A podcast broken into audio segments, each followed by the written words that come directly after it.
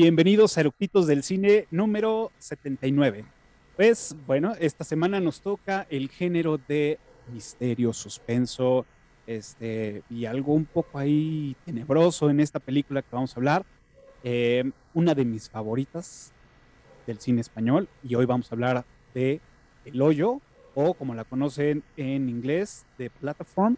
Así que no se lo pierdan, vayan por sus palomitas y que disfruten la película. Comenzamos.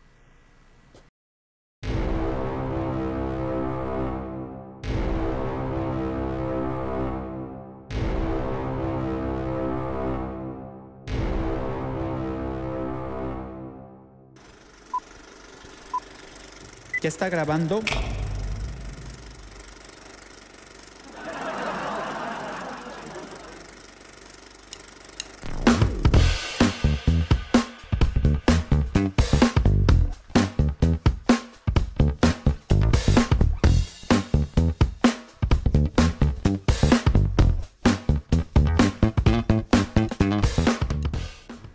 Pues ya estamos a nada de empezar con este episodio que promete un giro de tuerca, un algo extraño, bizarro, retorcido. La neta, la neta, no sabemos qué es lo que nos espera este episodio, porque esta película nos ha dado para hablar y deshacer y hacer muchísimo y, platicar sobre esta película, desmenuzarla, analizarla, criticarla y demás. Hoy traigo unos invitados que, pues, netas, que por aquí van a aparecer. ¿Qué tal? Bienvenidos, buenas noches. Y pues bueno, yo les doy la bienvenida, ya conocen a todos, a Jaycee, a Olga, al profe Tony, a Omar, que pues bueno, ya son este miembros honorarios y oficiales de pues, este canal. Y pues bueno, les doy la bienvenida, buenas noches al desmadre. Pues bueno, vámonos directo y me gustaría que este, pues bueno, nos dijeran, nos platicaran por qué les gustó o por qué quisieran platicar de esta película. Mira, tienes, tienes razón, esta película nos da todo para tener un muy buen capítulo. La verdad tenía muchas ansias de verla, muchos me lo habían recomendado. Creo que más a temprana, a más temprana edad mía lo hubiera disfrutado mucho más. Sí me gustó, pero no como recuerdo, por ejemplo, el cubo que me impactó y me sorprendió, ¿no? No hubiera podido más joven leer tanta semiótica y solo me hubiera impresionado y cicatrizado el cerebro. Sí, como, ah, como hace unos 10 años, 15 años, sí, que, que veía cosas así, no las entendía, pero me encantaban. En cambio, ahorita sí sentí este, ya un poco la metáfora ahí, de, demasiado en la superficie, ¿no? Eh, y, y, ya ahorita me atraen un poquito más, no que no me gustara la película, pero sí que ya tenga más construcción el mundo, esté más desarrollada la metáfora, como por ejemplo este Snowpiercer, que es con la que compara mucho esta película, o el estilo de la película, ¿no? Que ahí sí hay todo un mundo desarrollado y sí hay establecidas reglas de cómo está funcionando todo y, se capta mediante el ambiente, pero eh, me gustó, de que me gustó, me gustó bastante la película. Está bastante y, Y, y, sí hubo una súper sorpresa eh, sobre la interpretación del final que explicó ah, el director, que, explicó tres, tres diferentes, pero hubo una que esa sí no me la hubiera leído. O sea, pero ya es, del final, entonces al rato platicamos de eso. yo, yo, yo, creo que creo que eh, esta película, o sea, aparte de todo lo que se desarrolla, este, cómo se va desarrollando más bien, creo que lo, lo, más impactante, lo más cabrón, es el, el, tratar de entender o, o, más bien interpretar lo que, pues bueno, te, te dice el final, ¿no? Entonces, sí, estoy de acuerdo contigo, vamos a, a, dejarlo para un poquito más adelante, pero primero sus, sus primeras impresiones. Pues yo, yo coincido con, con, lo que dice Omar respecto a la comparación con el cubo. Eh, a, mí las del cubo me fascinaron. Y esta tiene ese, esa esencia, ese ambiente que, el cubo tiene también. A mí es cuestión de gustos, ¿no? Hay a quien le gustan las cosas como más, más explicadas. A mí me gusta cuando no te dicen mucho, cuando te dejan mucho a, que tú interpretes o a que tú saques tus propias conclusiones de la, de la historia. Sobre todo cuando está bien construida, ¿no? Este, cuando no es un recurso para no meterte en demasiados problemas o para no complicarte la vida y entonces no explicas, ¿no? Aquí creo que no es el caso. Aquí creo que eh, hay, hay, unas simbologías, más allá de la, de, la metáfora evidente, como dice Omar, de, de, la lucha de clases o de la igualdad social o de todo este rollo, que eh, yo he oído algunos comentarios de que hay gente a la que le chocó e, e, este rollo, ¿no? Eh, empezando porque era Netflix y entonces ya vamos a empezar con sus cuestiones de correctitos y no sé qué. Creo, creo que la película va más allá de una cuestión correctita. Eh, tiene unos momentos eh, francamente sangrientos que rayan en el, en el gore, eh, escatológicos incluso, también como, como buena película de horror, tiene unos, unos momentos muy interesantes. Y es de esa hibridación de géneros entre ciencia ficción, para mí, entre ciencia ficción y horror, que es perfecta, ¿no? Que, que, son como dos géneros que son, son como hermanos y ameses, deformes, y cuando los, los presentas bien, son una cosa increíble, ¿no? Entonces, creo que más allá del, rollo progre, más allá de la onda walk, de, ay, sí, compartamos los recursos, eh, trae mucho más eh, este rollo, ¿no? O sea, incluso eh, ya metiéndote así a, rascarle, la película es dantesca. O sea, hay, un, a mí me, trae una resonancia de, los círculos del infierno de Dante, muy, muy clavados, ¿no? Entonces, este, a mí me gusta por eso, porque te da para, para volarte con, con la película. Yo la he visto varias veces y, y le sigues encontrando cosas diferentes, personajes que aparecen meros minutos, un par de minutos en, la película, tienen relevancia. Es, como un cuento bien escrito, todo está conectado. Eh, como, como bien lo dices, esta mezcla de, géneros, porque sí, cuando yo la, yo la vi por primera vez fue, ok, o sea, es una película, es un thriller, este, tiene sí su suspenso y todo, pero cuando ya me empecé a meter, dije, güey, o sea, aparte esto tiene, pues sí, horror, como lo dices, tiene gore.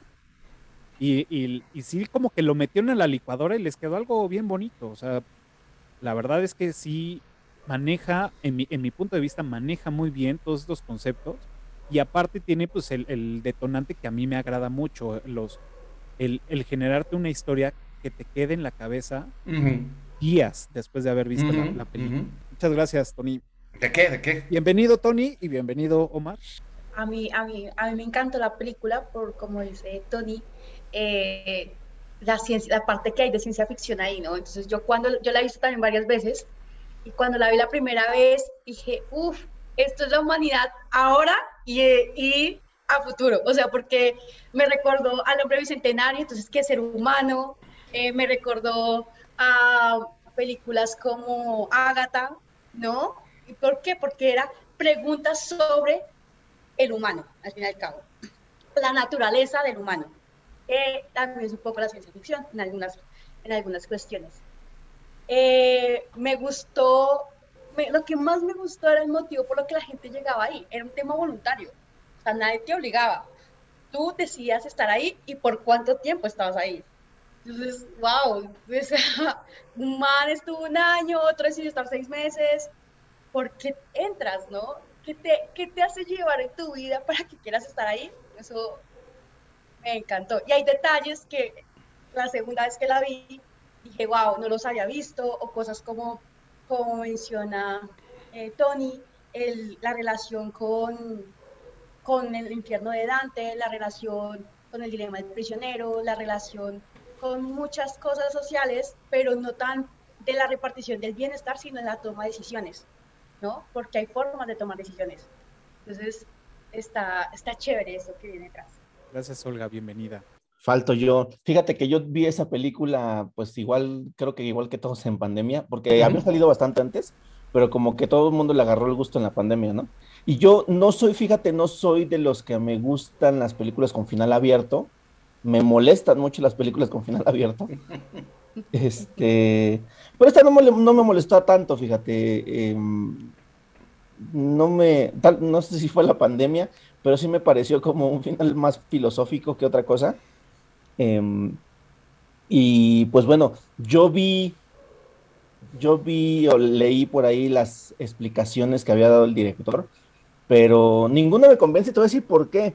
Realmente, pues bueno, pues el, el director pues podrá saber mucho de la película, pero él no la escribió, ¿sabes? Originalmente El Hoyo se, se, concibió como una obra de teatro, ¿no? Entonces, pues ya nada más la adaptaron para hacer, para hacer este eh, película.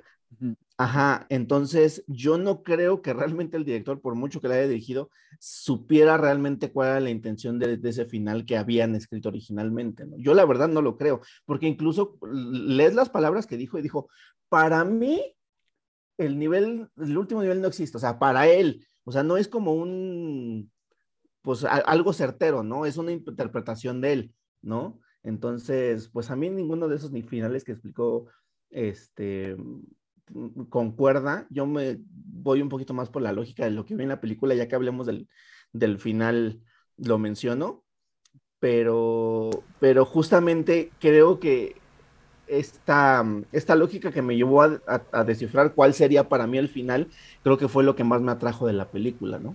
No sé, eh, bueno, más bien sí sé, pero es, difícil a veces explicar.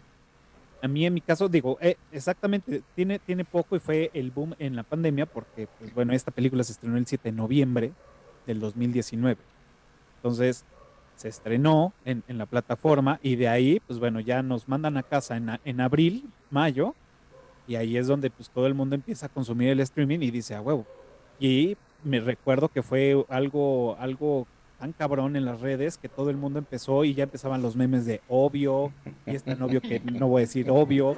Entonces, hasta la fecha, pues bueno, seguimos. Y yo soy fan de esas frases y las sigo diciendo. Hablar me cansa, dice. Exacto. Y creo que sí fue un fenómeno para, para, para este año 2019-2020 eh, con una película de, ese, de esa índole y más que estábamos encerrados, pues bueno, de alguna forma también te sentías parte pues, en el hoyo, ¿no? De alguna forma. O, al menos yo eh, un par de veces que la, que la vi en, pandemia dije, pues también me siento así, ¿no? Quién sabe mañana, este, eh, dónde vaya a despertar. y bueno, como, como dato rápido, curioso, y pues bueno, este, ustedes ya lo saben, el director es Galden Gastela, Urritia, este, y este es su, su, ópera prima como director eh, para un largometraje, porque bueno, ha estado más en los temas de producción, pero bueno, esta fue su primera. Eh, la música es de, de Aranzazú Calleja, que eh, está, está, interesante. Sí tiene una, una música que, que, que mm, te hace recordar la película, pero no se me hizo tan excepcional. Utiliza como el mismo recurso en, todas. Bueno, eso es lo, que yo creo. Este, no sé ustedes ahí qué tal les pareció. Antes de, arrancar con lo más intenso, me gustaría que nos platicaran sobre la música, si la notaron, no la notaron. lo que más me resaltó a mí, no tanto la música, fueron los sonidos crudos que utilizan. Híjole, desde la primera vez que se sientan a comer, eh, mm. exageradísimos los sonidos que parecía que estaban exprimiendo cosas, eh, grotesco, de, que te dé asco. y, de hecho se me olvidó buscar quién había sido el encargado de, sonido. Los, los, sonidos húmedos, ¿no? Cuando, cuando, le corta la pierna y cuando los, los, está fileteando, sí, y que además pues, pues tienen hambre, ¿no? Entonces, yo creo que todos alguna vez hemos comido, probablemente no con ese nivel de hambre, pero sí con mucha hambre y así de... Sí, sí, es, eso, es, eso es muy, muy notorio. ¿Ibas a decir algo, Olga? Perdón. Sí, eh, digamos que los sonidos del, principio y del final son como, como del corazón, ¿no? Rítmicos. Entonces, y los secos, o sea, pulsantes. Entonces, yo no tenía sentido con el color de que todo fuera gris. O sea, para mí tenía mm. sentido porque no había otro tipo de música que pudiera haber con ese color. O sea, hasta que sea seco, pulsante y, y sin mucha cosa más allá. Uh el corazón es el que marcaba para mí el... Claro, aparte, eh, eh, sin, creo que sin temor a equivocarme, usaron muchos este, metales. para, para marcar muchos los pasos, como dices. Eh, hay una que se llama, seguramente, o sea, se la ponen, la recuerdan, y es la de la rutina, ¿no? Y empieza los clic, clic, clic, clic, como relojito, como tal. Entonces es, también te va embargando, te va, te va metiendo en, este, en esta onda eh, de monotonía, tanto la música como te va marcando, como lo que él está haciendo, ¿no? Estar leyendo, estirándose, este, o sea, está cabrón. Creo, creo que la música da una buena atmósfera, pero no es tan relevante como en algunas otras películas donde la música incluso es un personaje, ¿no? De- dentro de la historia. O sea, aquí da una- un buen ambiente y, de repente como que, vaya, no sé si sea correcto decirlo así, pero de repente como que no la oyes. O sea, no, no te fijas en la música, sino estás envuelto en todo lo que está pasando y la música es parte de esa atmósfera. Lo que decía, ¿no? Es, no, no la, no la recuerdo tanto, no, no fue tan emblemática como para. Pero bueno, ayudó a, a meterte un poco en el, en el, en el mood. Este, pero si no, no es un. Sí, no, no es los, los violines de psicosis o el- la, la música de tiburón, ¿no? Cuando iba a aparecer el, el- el tiburón, que, que se forman, se convierte en un personaje, ¿no? O, o el, o, la, o la pieza de Indiana Jones cada vez que recoge su sombrero o alguna cosa así, ¿no? Aquí es más discreto, pero con- colabora muy bien a- en la creación de la atmósfera. Sí, justo, estoy de acuerdo, porque si bien, como, como dicen, no es como que te acuerdes de la música que haya sido algo, algo que, que te hayas grabado, hay muchas veces en las que si llegas a ver la, la escena o la película sin la música, porque hay veces que sale Sí. sin la, sin la ambientación, ya no, no se siente igual. Correcto, sí. O sea, yo creo que la música sí ayuda a, a dar ese sentimiento de, de angustia que da la película, pero eh, o sea, es como, un, como una simbiosis, ¿sabes? O sea, solita la música no funciona y, y sin música la escena tal vez no funciona igual. De acuerdo. Y eh, puntualizando un poco en lo que decía eh, Juan Carlos, sí, sí, Juan Sí, Carlos, eh, respecto al, a los autores que eran dramaturgos y que esto era una obra de teatro que nunca se produjo, por cierto, hubo una bronca entre el director y los escritores de la obra porque para transformar la obra en, una película, pues tenían que meterle algunas cuestiones, pues de un poco más de acción y eh, cosa que a los dramaturgos no les gustó.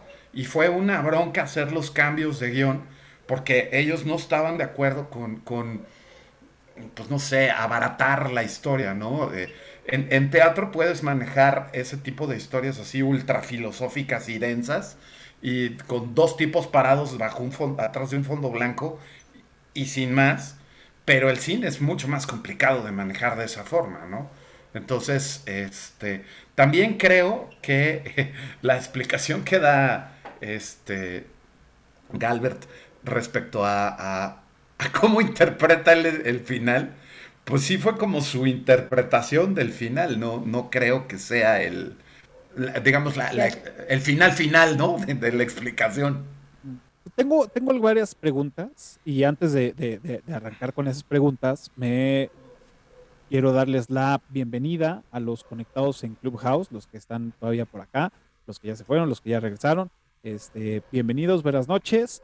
Una de las primeras preguntas, bueno, antes de hacer las preguntas, para los que nos están viendo, este, mm, como hacer el, recuento de esta película rápida, es, en este caso tenemos al, al protagonista Goren, que está solicitando entrar al, al hoyo, que bueno, en ese momento no sabe que se llama el hoyo, que es el centro de autogestión vertical, que eh, no puedo evitarlo, ver la, la- la- la- la- la risa de Omar y voy a- he tratado de cuidar el título de la película para no caer. Deja, de- deja de cuidarlo porque vas a caer peor, ya tú habla. Ya mejor me voy a, ¿Cómo me voy a va? dejar Sí, ir, hombre, me voy a dejar exacto. ir porque ya Déjate ir en el hoyo ya.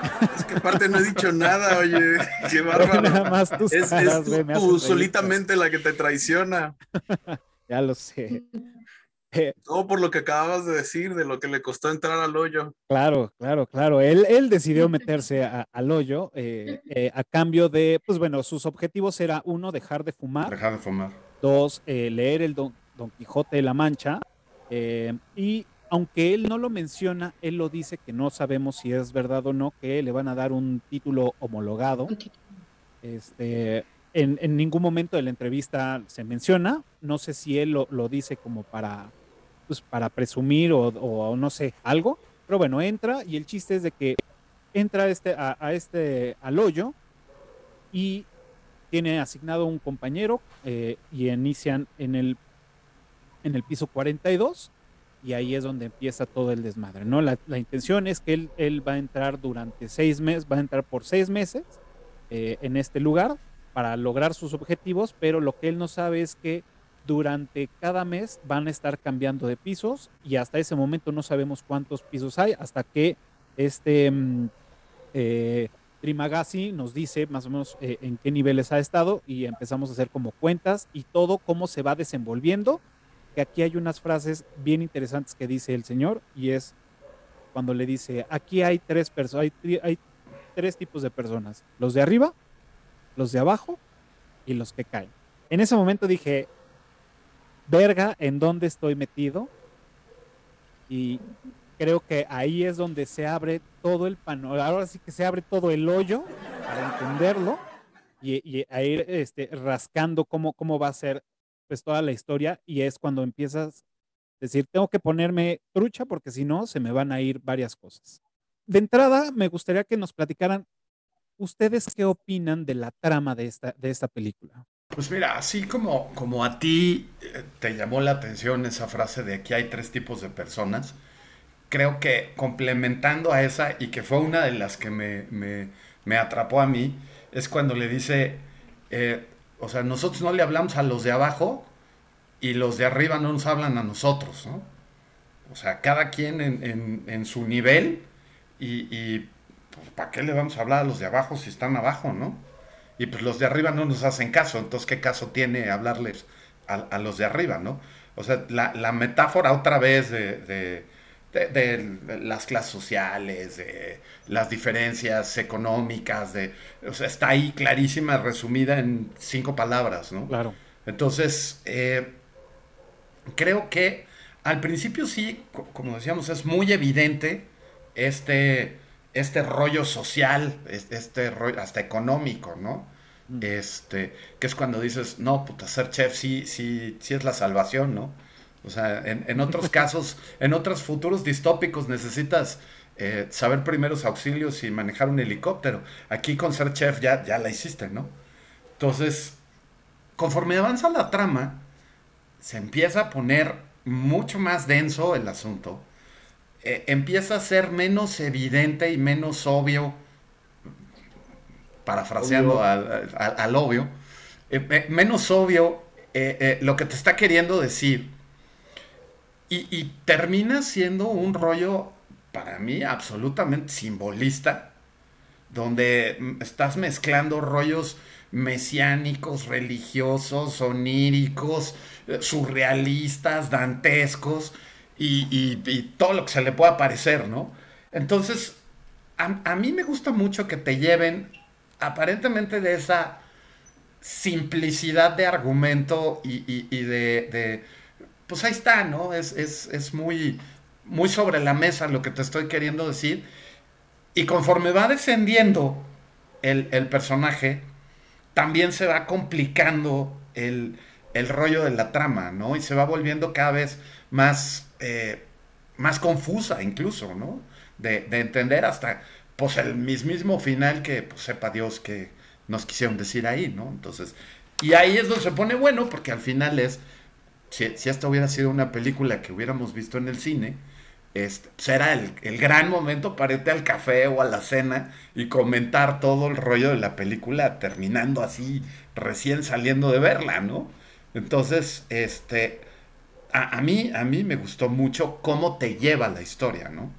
A mí me gusta mucho como el personaje cae del optimismo hasta la desgracia. O sea, el man al final estaba como, ¿saben qué? Me voy a comer esto o me lo voy a untar o se lo voy a mandar a cualquiera, ¿sí? Cae del optimismo a cuidar todo. Y de las frases que más me gustó eh, fue eh, de cuando estaba con, con una que una ex administradora y le estaba hablando a los de abajo. O Giril. Exacto. Y ella muy amablemente le estaba explicando cómo funciona la plataforma, ¿no? Como de los platos. Y entonces él los amenaza diciendo que va a cagar encima. Y ella le pregunta, pero ¿por qué, por qué, por qué no los de arriba no intentas? Si es que no puedo cagar para arriba. esa, esa, frase, esa frase me encantó. Yo, pues sí, tú cagas para abajo, literal. Pero cuando la plataforma vuelva a subir, igual tiene que pasar para todos los niveles. Así que posiblemente sí podrías cagar para arriba. o sea, hay una lógica diferente. Entonces, pero, pero esa frase particular de, claro, tú dañas a los que están debajo tuyo, a los de arriba nadie los puede dañar, ¿no? Son intocables, pues. Puedes, puedes presionar a los de abajo, puedes coaccionar a los de abajo, pero los de arriba no. Pero los de arriba no, exacto. Pero sí, sí, sí. Pero para mí es inevitable pensar otra vez de la plataforma vuelve a subir. Es decir, el olor va a pasar por todos los pisos otra vez. Entonces, los afectaría de alguna forma. Pero bueno, para mí fue como mi respuesta instantánea y me gustó mucho esa frase. Claro.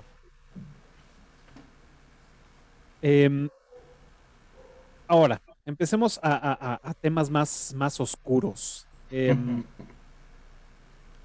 creo, que, creo que parte de, la narrativa y, de todos estos temas conceptuales en, en temas de qué son los objetos que cada quien entra, creo que lo solucionaron muy bien y lo hicieron bastante, bastante bien. Eh, el, de entrada con, con, pues con el señor, ¿no? Con este Trimagasi que pues pone su, su este Samurai Plus, ¿no? Y la historia de cómo eh, su Samurai Plus, ¿no? Y, y, cómo es víctima de la mercadotecnia de, de, de, la televisión y de los anuncios, ¿no? Eso, eso también me encantó la historia de cómo tiene, cómo este, pues sí, cómo se hace del cuchillo y pues bueno, al final lo lleva, ¿no? En el caso de, de, de Goren, pues el, el, meter el libro, ¿no? De Don Quijote, porque al final él quería este, leerlo. Aquí la diferencia de, de situaciones, uno es que eh, Trimagesi está ahí pagando una condena por homicidio este mm, involuntario. Ajá, tiene, tiene otra palabra, perdón, híjole. Este, bueno, por homicidio, eh, lo meten ahí y entonces el otro güey decide meterse ahí, como tener su retiro espiritual este, por, por seis meses, ¿no? E, entonces ahí, ahí vienen como empezamos con las diferencias, ¿no? Con, con el libro. Y el vistazo que tenemos de los demás este, presos o, o voluntarios que, que, llegan a ver, ¿no? Entonces, creo que esa, esa situación de ver qué llevó cada quien se me hizo muy interesante y el entender también me, dejó pensando en mucho el por qué meterían ciertas cosas, ¿no? Obviamente, como nosotros como espectador que ya vimos la película, pues sí entendemos que llevar, eh, o bueno, en mi caso, llevar un cuchillo, un Samurai Plus, pues aplica totalmente, ¿no? Este, pero no sé, ¿a ustedes qué hubieran llevado al hoyo? Bueno, antes que nada, me chingaste mi trivia diciendo el nombre del cuchillo. Samurai Frustas. Después, quiero agregar que em, eh, algo que yo, yo, pensé que ibas para allá con eso de, de algo que, que, muestra muy bien la película es que dices, uno como, como espectador pues entiende que pues se lleva un, algo para defenderse o tal, eh, pero, y es lo que pensé que ibas a decir que no existe, pero que también se me haría una buena perspectiva de analizar es alguien como, como, como Goren que, que no sabe qué es lo que pasa adentro, pues se le hace lo más normal del mundo llevarse un libro, ¿no? O sea, piensa que va a ser simplemente recluido y se acabó, ¿no? Y no, no hay gran cosa. En cambio, pues personas que pues tienen un background un poco más oscuro, pues evidentemente se llevan cosas que, para defenderse, ¿no? Y, y, nos, dejan, nos deja en evidencia cómo, pues cada quien desde su perspectiva, desde su privilegio, por así decirlo, pues eh, eh, imagina cómo va a estar, cómo va a ser estar dentro de eso, pero realmente nadie lo sabe hasta que está dentro, ¿no? Y, los que pues ya tenían el background oscuro, pues iban realmente más preparados que los otros, y que es peor, estaban más dispuestos a utilizar lo que llevaban que, en este caso, pues Goren, ¿no? Que ni porque ya estaba muerto se lo, se lo comía porque aún así estuviera muriendo de hambre, ¿no? Entonces eso me, parece este, un highlight de la película muy acertado. Ahora, ¿qué llevaría yo? Ustedes hubieran pensado que me tomé el tiempo de pensarlo detenidamente, pero la verdad es que no.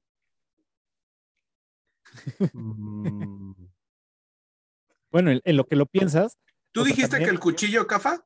Yo, yo digo, porque ya estoy contagiado con la idea, ¿no? O sea, tú irías, es que realmente, si, si, fija, si te fijas en los personajes, lo que significa cada personaje, lo que significa el nombre de cada personaje, el objeto que llevan los representa, o sea, ellos equivalen a ese objeto. ¿Sí? Incluso el, principal Goren eh, originalmente parece un, este, un Quijote al inicio, ¿sí? Termina viendo los fantasmas y se va convirtiendo en este Jesucristo, el Mesías que le decía la, la administradora. Pero el objeto que llevaba cada quien lo representaba, o sea, realmente ellos eran ese objeto, ¿sí? Ahora, viéndolo desde el punto de vista de sobrevivir, sabiendo cómo funciona la mecánica, lo que te conviene es llevar veneno. Claro. Sí, esa, también. Eh, en el piso que te quede, ahí envenenas toda la comida y que se mueran todos para abajo. The final solution. aquí, lo drástico es que, es que cada mes pues meterían a más. Ajá, pero si se va, si se mueren y de pronto ya te toca arriba, y de, todos modos, aunque te toque hasta abajo, si ya mataste a la mayoría de, donde estabas para abajo, te va a llegar comida.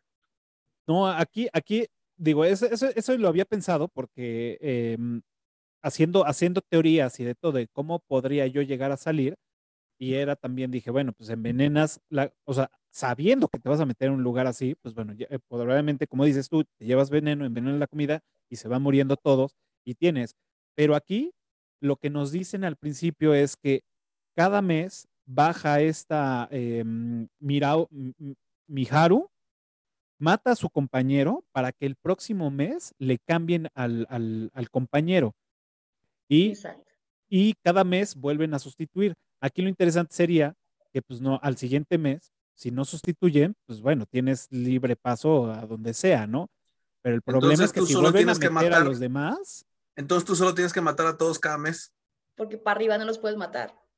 Todos los que tengas abajo. O cuando te toque en un nivel superior, pues ahí te los echas. Exactamente. O sea, al menos ese mes ya comiste. Pero no, porque es que ahí, ahí están haciendo las cuentas mal.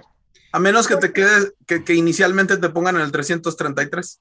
Pero es que están haciendo las cuentas mal porque es que el número de personas no es infinita. El número de personas está multiplicado por el número de personas que están en cada piso. Si no hay personas en cada piso, no es que vayan a seguir habiendo el mismo número de porciones, sino si quedan seis, seis personas en los 333 pisos, pues seis porciones bajarán.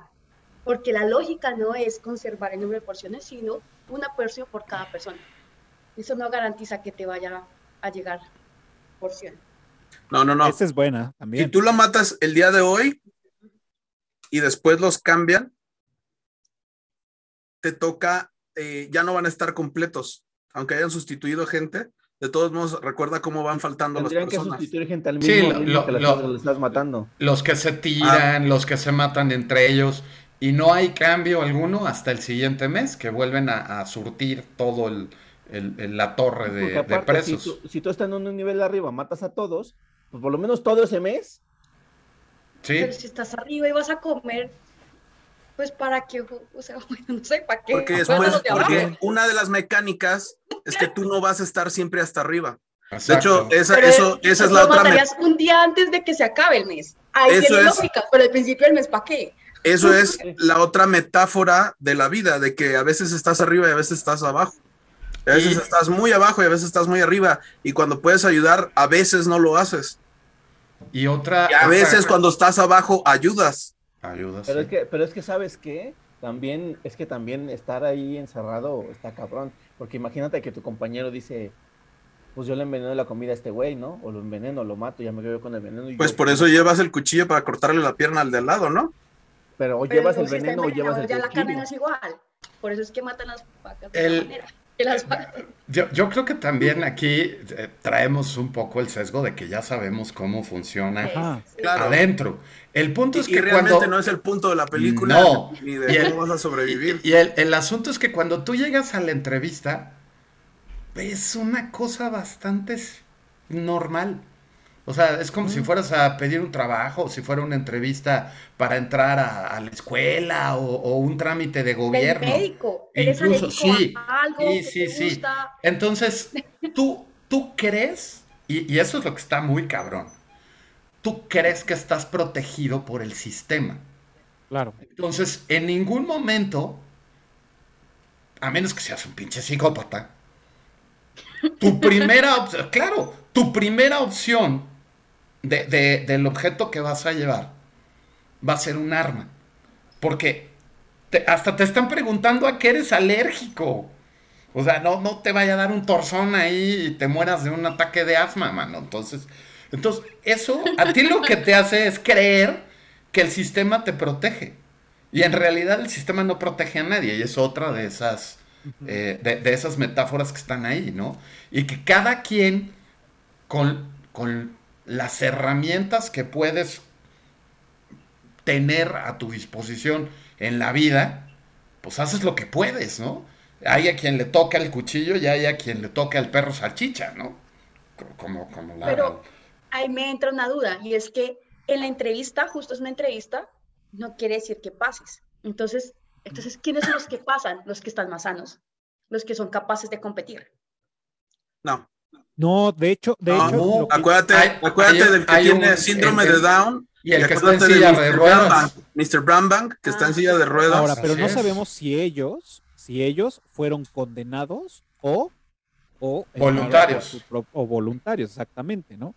Yo creo que más bien aquí el tema nos lo dice eh, Amo, ¿cómo se llama? Amogiri, eh, la, que, la entrevistadora, cuando le dice es que tú eres el Mesías, porque vio en él una forma para hacer un cambio en la, en la gente, ¿no? Entonces volvemos a lo mismo a, esta parte de las analogías y demás, de decir, ah, bueno, pues este es el Mesías, el que va a venir a cambiar todo, ¿no? Y que va a morir por nosotros y todo lo que vamos a, seguramente a desarrollar más, más adelante con el tema de la religión. Pero ella, ella se lo dice. Por eso también eh, lo acepta a entrar. O sea, él busca entrar y ella lo entrevista y dice, sí, este güey me va a ayudar a, tener un lugar mejor, ¿no? Entonces aquí parte de la analogía es que eh, Imogiri es Dios. Ah, más, más, más o menos, porque ella más bien representa el sistema y representa la inocencia del sistema, por eso trae el perro, pero al mismo tiempo de que trae al perro que es inocencia, está toda podrida, o sea, ya tiene cáncer, se está muriendo y aunque se vea como se ve. Hasta la cara. la, cara se la ves picada, se la ves marcada. Hasta la cara, por eso te la enfocan tan de cerca y con ese maquillaje este, exageradísimo, ¿sí? Porque es inocente, pero realmente ya por dentro ya está podrida y deshecha. Ahora, también otra de las cosas es que, y que eso es como demoledor, es eh, darte cuenta que el, el, sistema no está pendiente de los que están dentro del sistema. por ejemplo, la gran pregunta es, o sea, ¿cómo llegó la niña de la, de, la que viaja en la plataforma? Si es que existe. Eh, claro, esa es la otra pregunta, ¿no? Pero suponiendo que existiera, y, y, bajo la teoría que hay por ahí unas teorías que dicen que entró embarazada y que tuvo a la niña adentro, y que por eso es que pues al, sistema se le coló y el sistema ni siquiera está al tanto de lo que está pasando adentro. Ahora, ¿cuánto tiempo tenía la mamá ahí? Exacto. No, ya tenía 10 meses de haber entrado, según. Por eso no podía, porque la niña ya tenía como dos. Seis años. seis años, ¿no? Ya como de seis años. O sea, por eso es que dicen no, no, no existía la niña.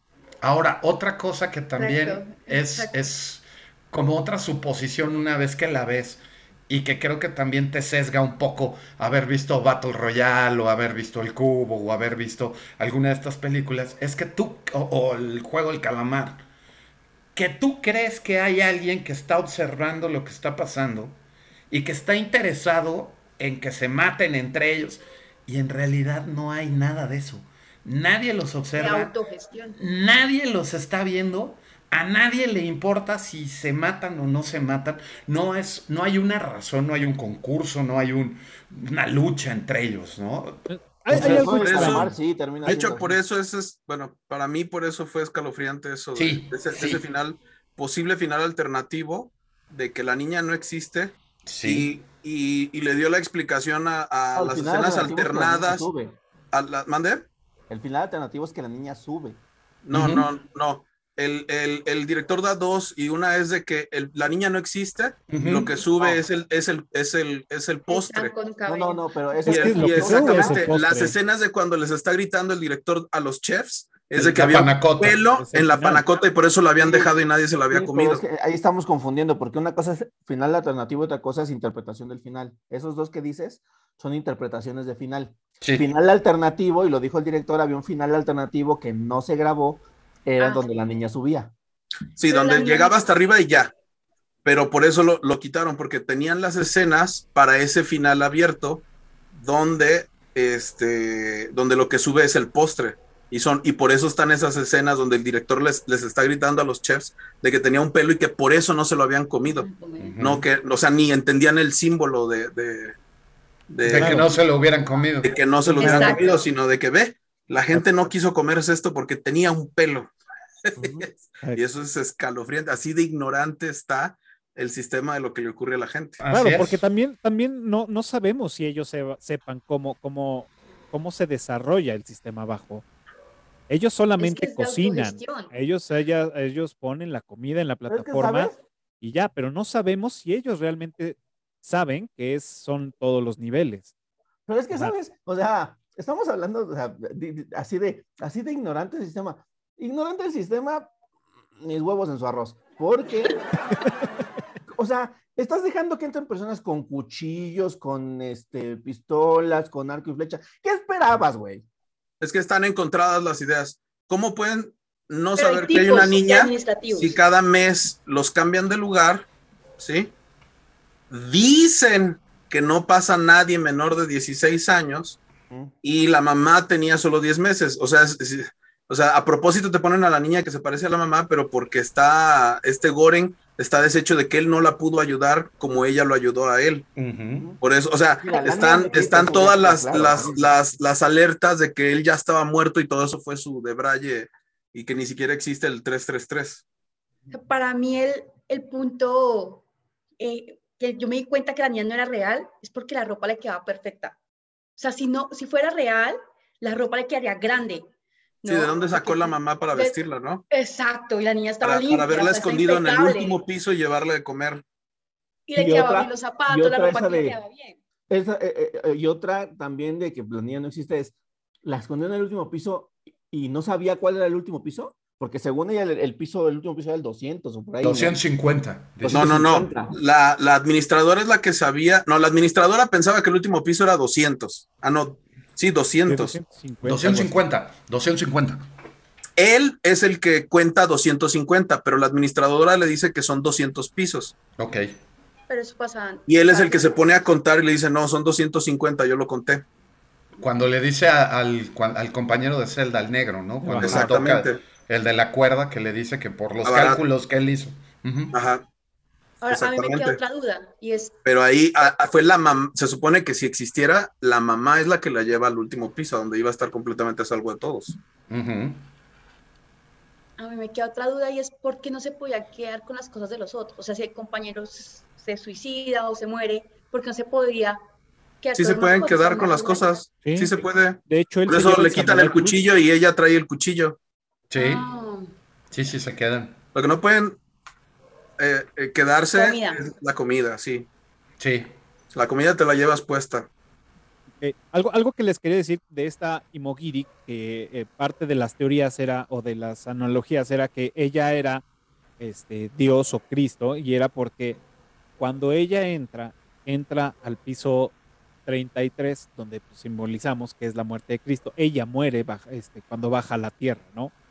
Entonces, son de estas eh, cosas, obviamente, eh, la panacota o la niña representa el Espíritu Santo, y este, y este güey, eh, Gorem, pues representa al Cristo en, en la tierra, vamos, ¿no? Por eso también vemos cómo está toda esta transformación de, este, de pasar a un Don Quijote a pasar a un, a un Cristo. Pero no, pero creo que no es exactamente Dios, sino más bien es el ángel emisario, el que le dice tú eres el Mesías. No, no es el Dios, sino el que le dice, y por eso se lo dicen es, la Trinidad, o sea, es- y es- por eso se lo dice, por eso se lo dice en el 33, donde él deja de parecer tanto a Quijote y se empieza a parecer más a Jesucristo. Y que a final de cuentas las imágenes de, de Don Quijote o de Jesucristo tienen muchos puntos en común también. O sea, el, el- el ser idealistas, el eh, enfrentarse a peligros imposibles, eh, El que no el, existe. el- el- el Perdón. que no existen, el sacrificio, en que son metáforas ambos de, de una encarnación de valores. Entonces, adem- esa es otra, ¿no? No es gratuito que el, dis- el libro que lleva sea justamente el Quijote, ¿no? Y además, pues los 333 niveles, y ya, ya así poniéndose muy, este, muy cabalísticos, muy cabalísticos, eh, hay dos presos por cada nivel, son 333 niveles, son 666, ¿no? Entonces, pues, es que más claro que sea el infierno donde están metidos, pues ahí está, ¿no? El, el- el número lo demuestra. O donde Goren se baja. Exacto, exacto. claro, Yo al, aquí me al- quedo. al- al Y- El tema también del de... infierno, que es según Dante, es la entrada al cielo. Es el pasaje para llegar al cielo, sí, sí, Exacto, sí. el último nivel de... Es, Ahora, es- este- es como tomar el metro. Es como- Ahí, ahí ya está muy claro la, la muerte de él porque se va platicando ya con su Sancho. Sí. ¿sí? sí. Eh, El, Sí. el aquí me bajo es porque ya, ya se murió y se va con su Cuando le dice ya mi caracol. Sí, cuando le ya mi caracol, así es. Tú. Ahora, para la, para la numerología. El, el 333 representa o las plegarias respondidas, el mensaje del ángel de la guarda, un mensaje del ángel de la guarda, o bien un maestro que asciende. Eh, eh, es, eh, el 333 puede representar cualquiera de esas tres cosas, ¿no? Y están representadas en, en- en la historia. Y en la Cábala, el 333 es el, el denominativo para un demonio que se llama Corson, que es eh, su, su reino o su dominio, es el que habita en el abismo. Entonces, este demonio representa el último obstáculo antes de llegar a la iluminación que, que buscan los estudiantes de Cábala y de, y de ocultismo, ¿no? Entonces, la preparación que tiene que llevar un, un ocultista, un estudiante de Cábala para lograr esa iluminación es ayuno, es eliminar el ego, digamos, de alguna manera, como lo, dicen los budistas, y que se parece mucho a- al, al tipo de penurias que pasan eh, durante el tiempo que están metidos aquí en, en el hoyo, ¿no? Entonces también trae ahí un rollo cabalístico ocultista muy interesante asociado a, a los números, a los niveles, a- al, pasar hambre, al sacrificio propio, al dolor físico al que se tienen que someter para, para purificarse también y poder enfrentar la, la misión que les viene al llegar a ese lugar que es donde está el que domina el abismo, ¿no? El que habita en el abismo. Entonces, pues, ahí te digo que es donde se pone bien denso el rollo. Claro, seguro. O sea, había escuchado que, que sí está metido ahí ondas cabalísticas de entre el tema de, de numerología, eh, entre otras otras cosas que la verdad no no soy demasiado ajena a esos temas, pero híjole, sí se me hizo digamos que muy completa por todos, o sea, por todos lados le llega todo lo que tú necesites entender o creer o este masticar de esta película, ¿no? Y también hay, como mencionaba hace rato Olga, lo de el dilema del prisionero, también hay una alegoría religiosa que se le atribuye a varios, pero entre ellos a un rabino judío, que se llama eh, la alegoría de las cucharas largas, que dice que la diferencia entre el cielo y el infierno es que los dos lugares te dan de comer, pero te sirven de comer con unas cucharas tremendamente largas. En el cielo, la gente se da de comer uno a otra para, para que puedas comer. En el infierno todo el mundo está tratando de comer con la cuchara larga y nunca lo logra. Entonces, eh, también está metida esa metáfora de las cucharas largas en, en la historia, ¿no? Que es cuando dice, pues dejen de tragarse todo, o sea, vamos a repartir la comida y a todos nos alcanza, ¿no? Cuando le- eres comunista, es m- morir de risa. Porque si eres comunista, nadie te va a pelar, ¿eh? Yo que acabo de ver la película, Ujú. me llamó mucho la atención al, al empezar a buscar referencias que precisamente se puso de moda empezando la pandemia y muchos se encontraron en, en el hoyo por, pero, pero lo que ellos veían en la plancha que bajaba era el papel de baño. ¡Vaya! Tal cual. Ok, ok. Tal cual. A mí me sorprendió que la gente ahí en el, en el hoyo, eh, esta gente que, bueno, uno de los, cuando estaba bajando el nivel, había una piscina, una piscina de agua y los dos estaban metidos en la piscina y dije, ¿por? Como que, como- por un momento dije, una piscina, o sea, ¿cómo? Eso me, me sorprendió ese objeto, o sea, jamás Pues- hubiera pensado en piscina. Pues se rumora, se rumora que esas dos personas que estaban ahí son los, son los escritores, Los guionistas. los guionistas. Se Ah. rumora, o sea, no está, no es una información fidedigna, pero dicen que sí es muy probable que hayan sido ellos. Es que es increíble. Falta de el comida, carne. Falta de comida. Como el man que tenía los billetes y, y los estaba Ah, sí, el que tira los billetes, sí. Sí, y los tapa ahí como, pero pues estás en el último nivel, ¿qué vas a hacer con eso? O sea, y los cuenta una y otra vez, y los cuenta una y otra vez, como la pobreza dentro de la riqueza. O sea, así, tal cual. Más bien se da cuenta que sin comida no le sirve de nada su dinero. Mm. Y por eso que ellos por fin llegan y le dan de comer, les avienta Les todo el avienta dinero. los, los billetes. Ujú. O sea, no sabe cómo agradecer. Pero una vez pasó la... Esto de la solidaridad espontánea, ¿no? Que es lo que, lo que quería esta, el mensaje que ella le da a, eh, Imogiri le da a Gorem, ¿no? De la solidaridad espontánea de, de creer que le dice, güey, o sea, esto no existe, ¿no?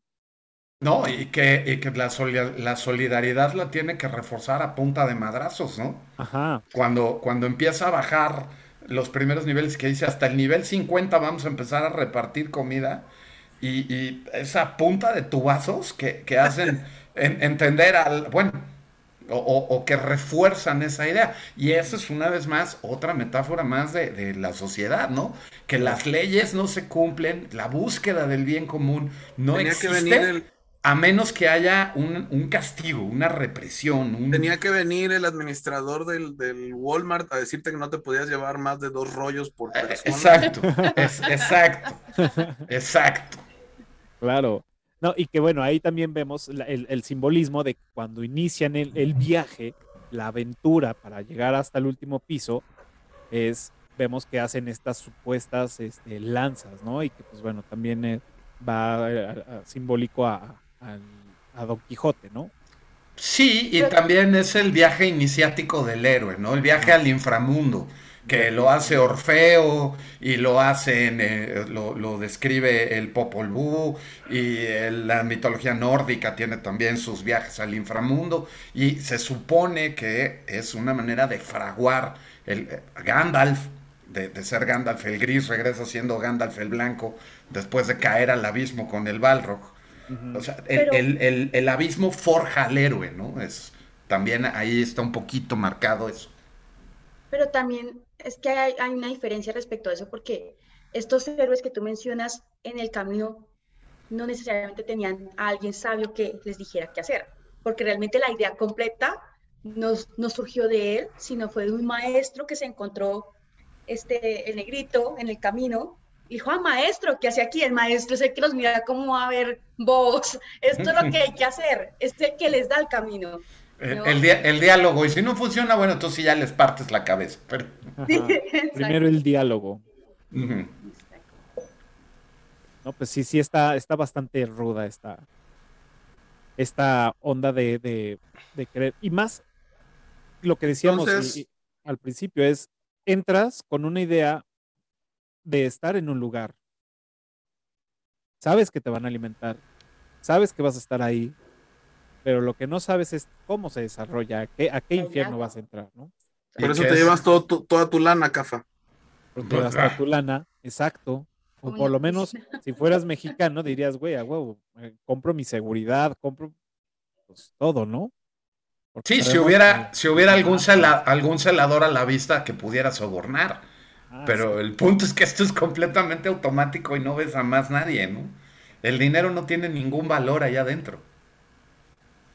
Yo, yo creo que también de las, de las, creo que esa idea de, de bajar, es más fácil bajar que subir. Y que para, para subir, pues, bueno, para subir hay que, hay que bajar en este caso. Creo que yo, yo también hubiera tomado esa decisión.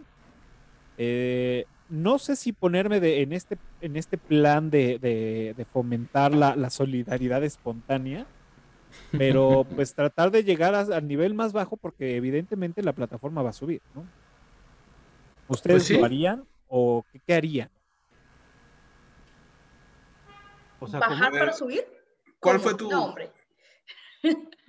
O sea, ¿ustedes qué harían? ¿Se quedarían esperar a, cumplir la condena que les hayan asignado, la que ustedes hayan, no sé, escogido? Ajá, escogido. Este, eh, al, darse cuenta de cómo se maneja el hoyo, pues decidirían buscar la forma de salir no tengo muy este claro, aunque sí hay indicios de que tu siguiente lugar donde tocan, eh, eh, primero llega y está en el lugar, ¿qué? ¿47?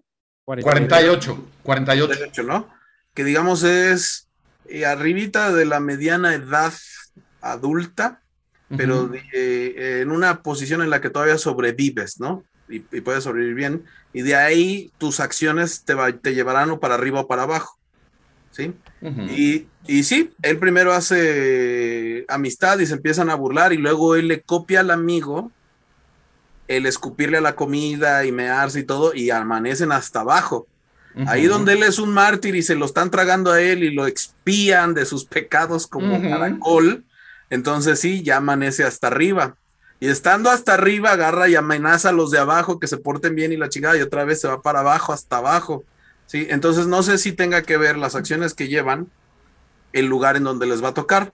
No queda muy claro porque de pronto tienen a los que están exactamente arriba en el piso 5, que son unos hijos de la chingada los dos, ¿no? Claro, seguramente no, no fueron unos ángeles en el nivel anterior. Exactamente. O, el, el, o es la primera vez que están hasta arriba. Ajá, es la primera vez que, ah, mira, ¿dónde estamos ahora sí? o en el caso del maestro de, del acompañante del héroe, ¿no? Que, que, se lo encuentra el señor de la silla de ruedas. Entenderías que siempre ha sido como muy, pues, bueno, digamos, muy de alguna forma. Ajá. Entonces él debería de estar pues, en los pisos de hasta arriba, pero él está en, entre, por lo menos entre el 40 y el 50, que fue antes. Además, ¿no? la mamá de la niña siempre estaba arriba que él, nunca estuvo abajo. ¿Quién? La mamá de no, sí, sí estaba abajo. Cuando ella, cuando ellos están en el 6 y bajan, incluso llegan al piso ah, que está alrededor. Sí, donde ella ya tiene muerto al otro. Donde ya. Yo, yo, yo creo que también ahí es como una metáfora un poco desesperanzadora de que muchos de nosotros creemos en, en la cultura del, del, esfuerzo y del mérito, ¿no? De, de, que si trabajas y le chingas, eventualmente vas a estar arriba. Y aquí lo que te dicen es que pues el estar arriba o el estar abajo es una cuestión absolutamente de azar, ¿no? O sea, me, gusta la idea que, dices, Omar, de que las acciones tienen que ver con el nivel donde te ponen, porque eso sería justo. Pero eso, es falso, así no es la vida y así no es ahí. Y, es, y es absolutamente random, o sea, y, pasa, ¿no? O sea, tú puedes conducirte correctamente por la vida, trabajando, haciendo, siendo responsable y todo, y de repente te toca un jefe hijo de la chingada que te hace la vida difícil y te quedas sin trabajo. Y no es porque fueras un, un mal elemento, es porque este tipo es como los que estaban arriba, que se dedicaban a joder gente. Y de repente, por un golpe de suerte, te, asocias con alguien, encuentras la chamba soñada y otra vez vuelves a estar arriba, ¿no? Ahora, tiene que ver con tus capacidades, tu, todo, ¿no? O sea, aprovechar el momento del golpe de suerte. Pero, pues también tiene que ver con eso. Y aquí por eso digo que es como un poco desesperanzador el darte cuenta que no importa quién seas, qué hagas ni cómo te portes, es completamente al azar, como este asunto de que Dios se maneja por caminos misteriosos, eh, queriendo decir que pues nadie entiende por qué le pasan las cosas. Este, y ahí está, ¿no? Es, es, creo que un poco ese ejemplo de, de, pues cuando te toca arriba y cuando te toca abajo, pues es capricho de alguien que mueve las, las plataformas, ¿no? Es random, sí, claro. Ajá. Y está, está, está extraño porque, em, aunque es muy sutil y, y, lo, y, lo, y lo damos por hecho y asentado de cómo se mueve la plataforma así por arte de magia, hacemos, nos quedamos a entender que estamos en un futuro. No sabemos el año, pero estamos en un futuro porque una, la plataforma se mueve por sí sola. Dos, eh, los cuartos o las celdas o más bien los pisos detectan cuando algo, algo se queda, ¿no? O este, de alimento. Entonces, o se hace caliente o se hace frío, o porque pues no vemos ninguna cámara donde se estén viendo, que sería muy fácil engañar, ¿no? Sería muy fácil engañar a una cámara. Entonces, hay un tipo de, tecnología, puede ser una, que estamos en un futuro donde eh, pueden existir estas cosas, o tres, lo hicieron tan tan tenue porque no está remarcado en ningún momento, te lo dicen, ah, hay una tecnología muy cabrona que hace esto, no, eh, es tan suave que no hace que te fijes tanto en ese detalle. Ya lo das por hecho que va a suceder, pero no, en mi caso fue así de, güey, pues pasa, pues, eh, ¿no? Yo, yo no creo que sea tan en el futuro, más bien es en una realidad alterna porque pues existen los cuchillos como el samurai que se autoafilan. Y el, y el telemarketing, ¿no? Las, las canales estos de ventas por televisión. podría ser. Lo que te, lo, que te digo, el, el, no es que sea tecnológico el asunto, eso es el universo y las reglas del universo que te crearon, que es abstracto para poder contarte la historia y nada más darte el mensaje. ¿Sí? El, el hecho de que el cuchillo se autoafila significa que tú cada vez matas más, cada vez lo haces más fácil si matas una vez, la siguiente va a ser más fácil, y la siguiente más fácil, y la siguiente más fácil.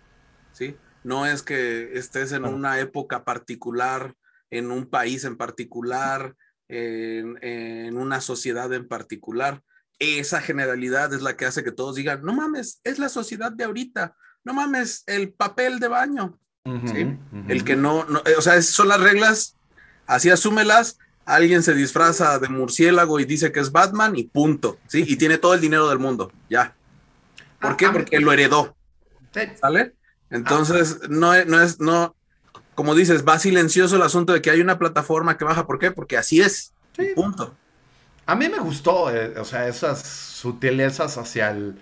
Pues es el guiño a la ciencia ficción, ¿no? Todavía no tenemos plataformas de concreto flotantes, ¿no? Probablemente en un futuro cercano, pero este, todavía no tenemos eso. Sin embargo, no te estorba para el resto de la historia. Y es lo que te digo, e, es algo que lo que tiene la película es que no se gasta explicando prácticamente nada. Claro. ahí está. como saber, o sea, quién chingados es la administración. Es parte del gobierno, es parte de un, obvio. algo. Es, es, es the man, es the company, es, o sea, tantos sinónimos que hay al respecto, ¿no? El, sistema. Claro. Eh, y que siempre son como, eh, o sea, los Illuminati, los reptilianos, dile como quieras, ¿no? O sea, los X-Files, ¿no? Lo manejaron toda la vida. E, este cúpula que domina el mundo y decide desde elecciones hasta quién gana el Super Bowl, ¿no? Entonces, pues son los mismos que operan la plataforma.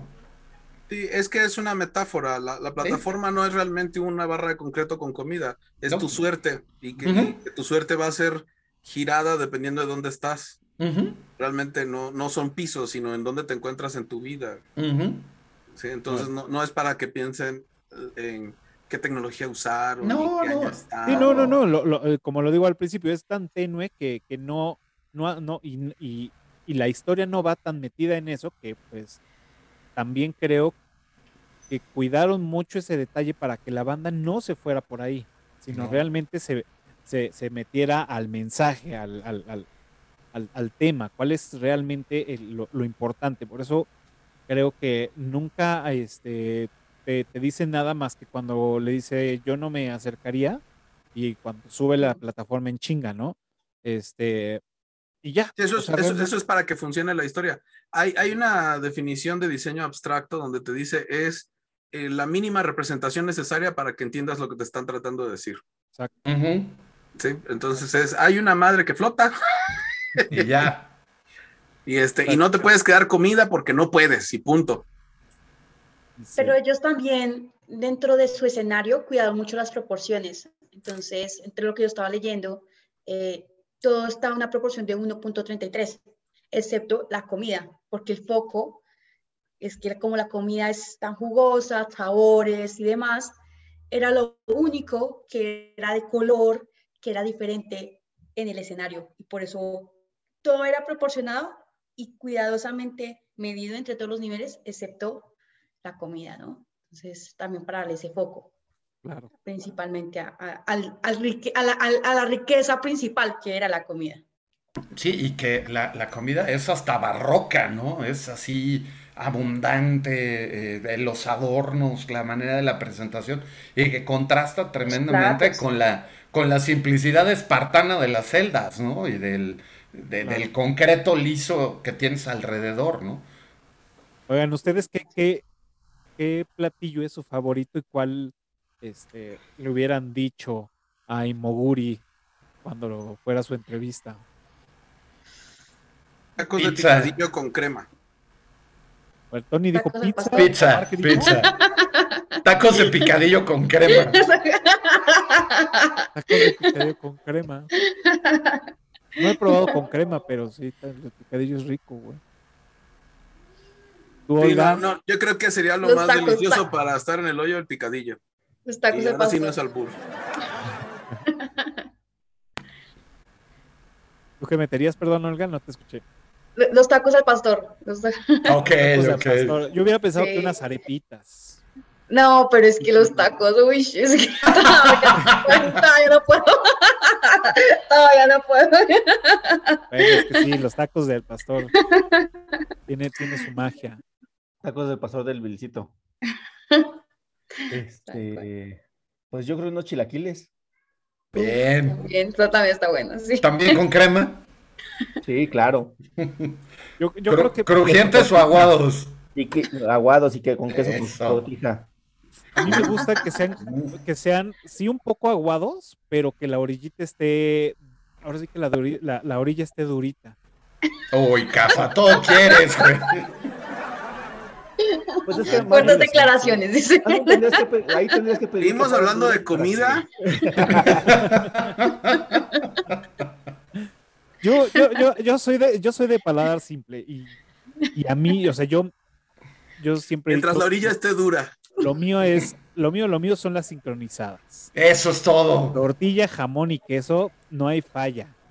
De acuerdo. si supieras la mecánica del hoyo, pues escogerías algo que aparentemente se viera feo, ¿no? Caracoles. Puede, puede Ah. ser para que le huyan los demás. Pues sí. Claro. Huitlacoches y gusanos de maguey. Uy, Bueno, ya con hambre, pues lo que sea, ¿no? las, hormigas culonas dirían. Anda. Lo de, lo de, o sea, también otra parte de la, de, de- que me gusta, que es parte de la historia, es, este, me encanta que, que le, le empieza a decir pues, que va a ser su caracol, ¿no? Y le dice. "Güey, pues un caracol debe pasar por un proceso de, des- de desintoxicación, se tiene que vaciar, se tiene que purificar y todo, este, y pues él escoge, ¿no? Bueno, él, de, él dice que su platillo favorito, pues son los, son los caracoles, ¿no? De hecho, Así es el es. único, ¿no? Que dice cuál fue su platillo favorito. Ajá. Sí, no, porque- alguien dijo pizza también, ¿no? Alguien en algún momento creo que dijo pizza. No Creo que, creo que él es el único que dice que, que su platillo es el caracol. Él es el caracol y el caracol también simboliza reflexión y pensamiento, etcétera, etcétera. La espiral. La espiral, ajá. Entonces, este, creo que es a propósito el, el, el cómo se queda viendo los caracoles cuando los ve la... Sí, Sí, cuando los ve en la plataforma. Que nadie los quiso. Wow. A mí lo que más se me antoja. Pero también era sea, el piso 6, ¿no? sí, claro. Pues A mí sí. de las dos cosas que se me antojaron, uno es el pastel este enorme como de chocolate que hay al centro, que es enorme. y la panacota. ¿no? O sea, Ahora, desde, ese también día, esa- desde el día que la he visto, o sea, cada vez que la veo digo, güey, me voy a comprar una panacota, me voy a comprar una panacota y se me olvida, pero ahora sí ya tengo que ir porque A comprar la panacota. tengo que comprarme porque la panacota es el mensaje. También el, el- el- el hecho de la comida y lo que pides es esta metáfora de qué es lo que quieres tú de tu vida, ¿no? Y estás viendo que otro se lo echó, otro le tocó, otro lo tiene y tú estás esperando que te llegue, estás esperando que te llegue, estás esperando que te llegue. Porque lo, lo, lo pides y te dicen que va a estar en el menú, pero nunca te dicen que te va a llegar. Exactamente. Claro, Ahí claro. está. ¿Ey? sí, totalmente. Bien. Vas a Pero si tener tu cuerda quien- para subirte y está la agarrar. avaricia, porque si cada quien se comiera lo que le gusta, habrían los platos suficientes. Es que es Cada quien pedo, tendría su ajá. comida.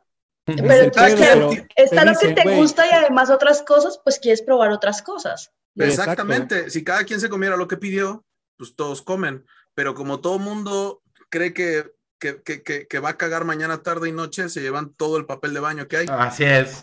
Así es. Claro, no, Claro. o sea, Que yo- los yo- es lo más importante. cagaban, pues. Es, es lo más importante. Yo hubiera estado en el nivel 1, sí agarro mis sincronizadas, me las echo, pero pues siempre es un, un huequito para el postre. Entonces, un día, pues, Para- el para de la chocolate y otro día pues una panacota. Entonces ahí ya me chingué a dos personas. Eh, no sé si tengan algún dato curioso por ahí que quieran comentar, ya en los últimos para antes de pasar a la trivia o algo, algún concepto que quisieran este, desarrollar. les toca y que agarren lo de lo demás, porque había comida que había, que quedaba ahí al inicio de la, de la película y él le escupe y luego Sí. les orina y sí, o sea, sí. es que no les llegue a los de abajo Sí. Sí, si no me la quedo yo, que no la tenga nadie. Y que también así funciona, ¿no? O sea. ¿qué hizo esa gente con todo ese papel de baño? Pues afortunadamente es, es un bien que no perece, Sí, entonces, es no perecedero. exactamente. Pues dato curioso que solamente se construyeron dos celdas de, de las infinitas que se ven, el resto se hizo con, con efectos especiales y se hizo en las instalaciones de la Cruz Roja de Bilbao, que fue donde se, se construyó el set. Entonces, ese... No ¿Y lo qué? sabía. Yo de, de dato curioso, pero no sé si alguien lo quiera mencionar para la trivia, los significados de los nombres. Yo no. No, no, ¿Nadie? no investigué. Échalo, ¿no? échalo, yo, Sí, dato. yo- Sí, Miedo. Este, y se me hizo fabuloso como dirección y diseño de producción. Los nombres, él, su nombre es un platillo que significa arroz frito. ¿Sale? El de, el de Trimagasi significa gracias. Y Mogiri significa. Ah, Imogiri es el nombre de un, de un, este, de un, ay, un graveyard, un cementerio. cementerio que está en la isla de Java. Barat significa pimienta, pimienta de, de la quechas. Ujú. Y Mr. Braming es una especie, exactamente. Y Mr. y Mr. Brambang significa, ah, es una especie de cebolla. Entonces, él y los que le aportan es un platillo con sus especias. ¿sí? Sí, es el, el echalote. Y el, y el nombre de la, de la muchacha significa belleza, Mm. ¿sí? Entonces, Y- ahí también Miharu, ves, Miharu. ¿mande? Miharu. Exacto. Entonces, eh, bueno, ese es como dato curioso, ¿no? Que se me, se me ocurrió revisar así de, ¿por qué Yeah. son así los nombres? Sí, debería de tener todo. O sea, no, hay muchas cosas. Más este, este director, eh, por lo que estoy viendo, y es que sí, tampoco le gusta dejar tantas cosas sueltas y, y meterle ahí conceptos de más, ¿no? No, Un, no, un dato curioso es que el actor que hizo a, a, Goren, a Borat, digo, a este. a Borat. ¿A Goren? sí, a Goren, este, tuvo que, te- tenía que bajar 12, 15 kilos para el papel, pero como la- el rodaje iba a ser muy rápido, no, no le daba tiempo de prepararse, los bajó durante la grabación, dura- con una dieta muy, muy especial, y que incluso él dijo que había momentos en los que si, le, si se estaba muriendo de hambre durante la grabación, pues él lo ocupaba para... Pues, justamente para- Inspirarse. ajá, para inspirarse en el tema de eso, de lo de la comida. justo. Sí, la grabación fueron seis semanas de grabación y se tuvo que echar 12 kilos en, en esas seis semanas. Entonces, de a, de a dos kilos por semana es un montón. Un montón. Está, está duro. Ujú. Sí, no, y eso seguro, pues ya, o sea, se- sí, le, le- le dio todo el punch para, para poder interpretar a este güey ya con, con la ambrosia que traía, ¿no? Pues seguro.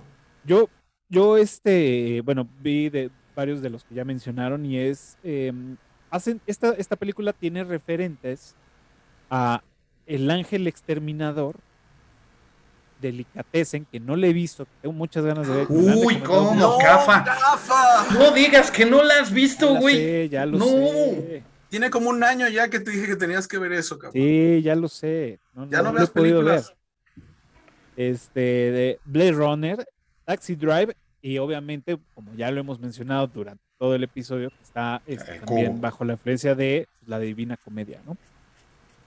Pero sí, eh, mea culpa, eh, me, me exhibo ante todos que no he podido ver Delicatessen.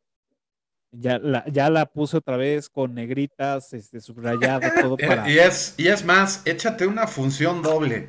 Ves Delicatessen y luego La ciudad de los niños perdidos. Es buenísima, Es del mismo director. ¿Sí? es buenísima. La De- ciudad de los no. niños perdidos es buena. De hecho, también es el director de Amelie, ¿no? Sí, creo que sí.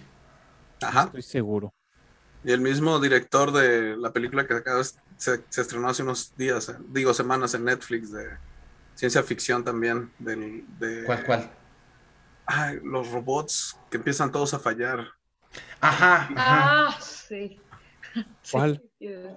Esa también está buena. Sí, me, me, ¿Sí? me encantó, pero Sí. si, si nos ponemos a platicar de vamos a ya. otro capítulo aquí. Sí, sí, sí. De- después hablamos de inteligencias Bueno, ahorita en la- en las artificiales rebeldes. no- Nos la recuerdan para, para que se quede asentado de qué Sí. película. Este tema me Esa, encanta. ponla ahorita como recomendación de, de- del capítulo entre series y películas. Ok.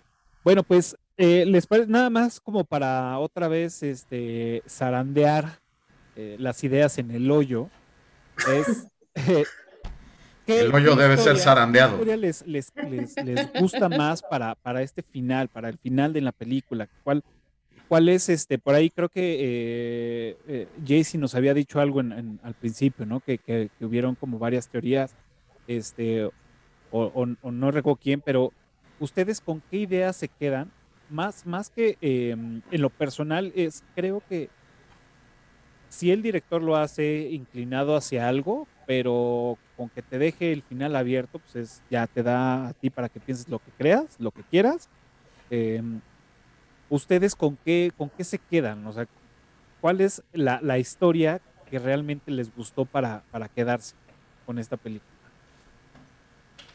Pues la de que la niña no existe, que realmente la niña es la panacota, este, y que justamente esta parte del inicio en donde, en donde el chef está regañando a todos es porque la panacota sí terminó llegando hasta arriba, pero pues no entendieron a qué, se, de qué, qué significaba ese mensaje y piensan que, Ah, Sí, no que, no, que no se la comieron porque traía un pelo, ¿no?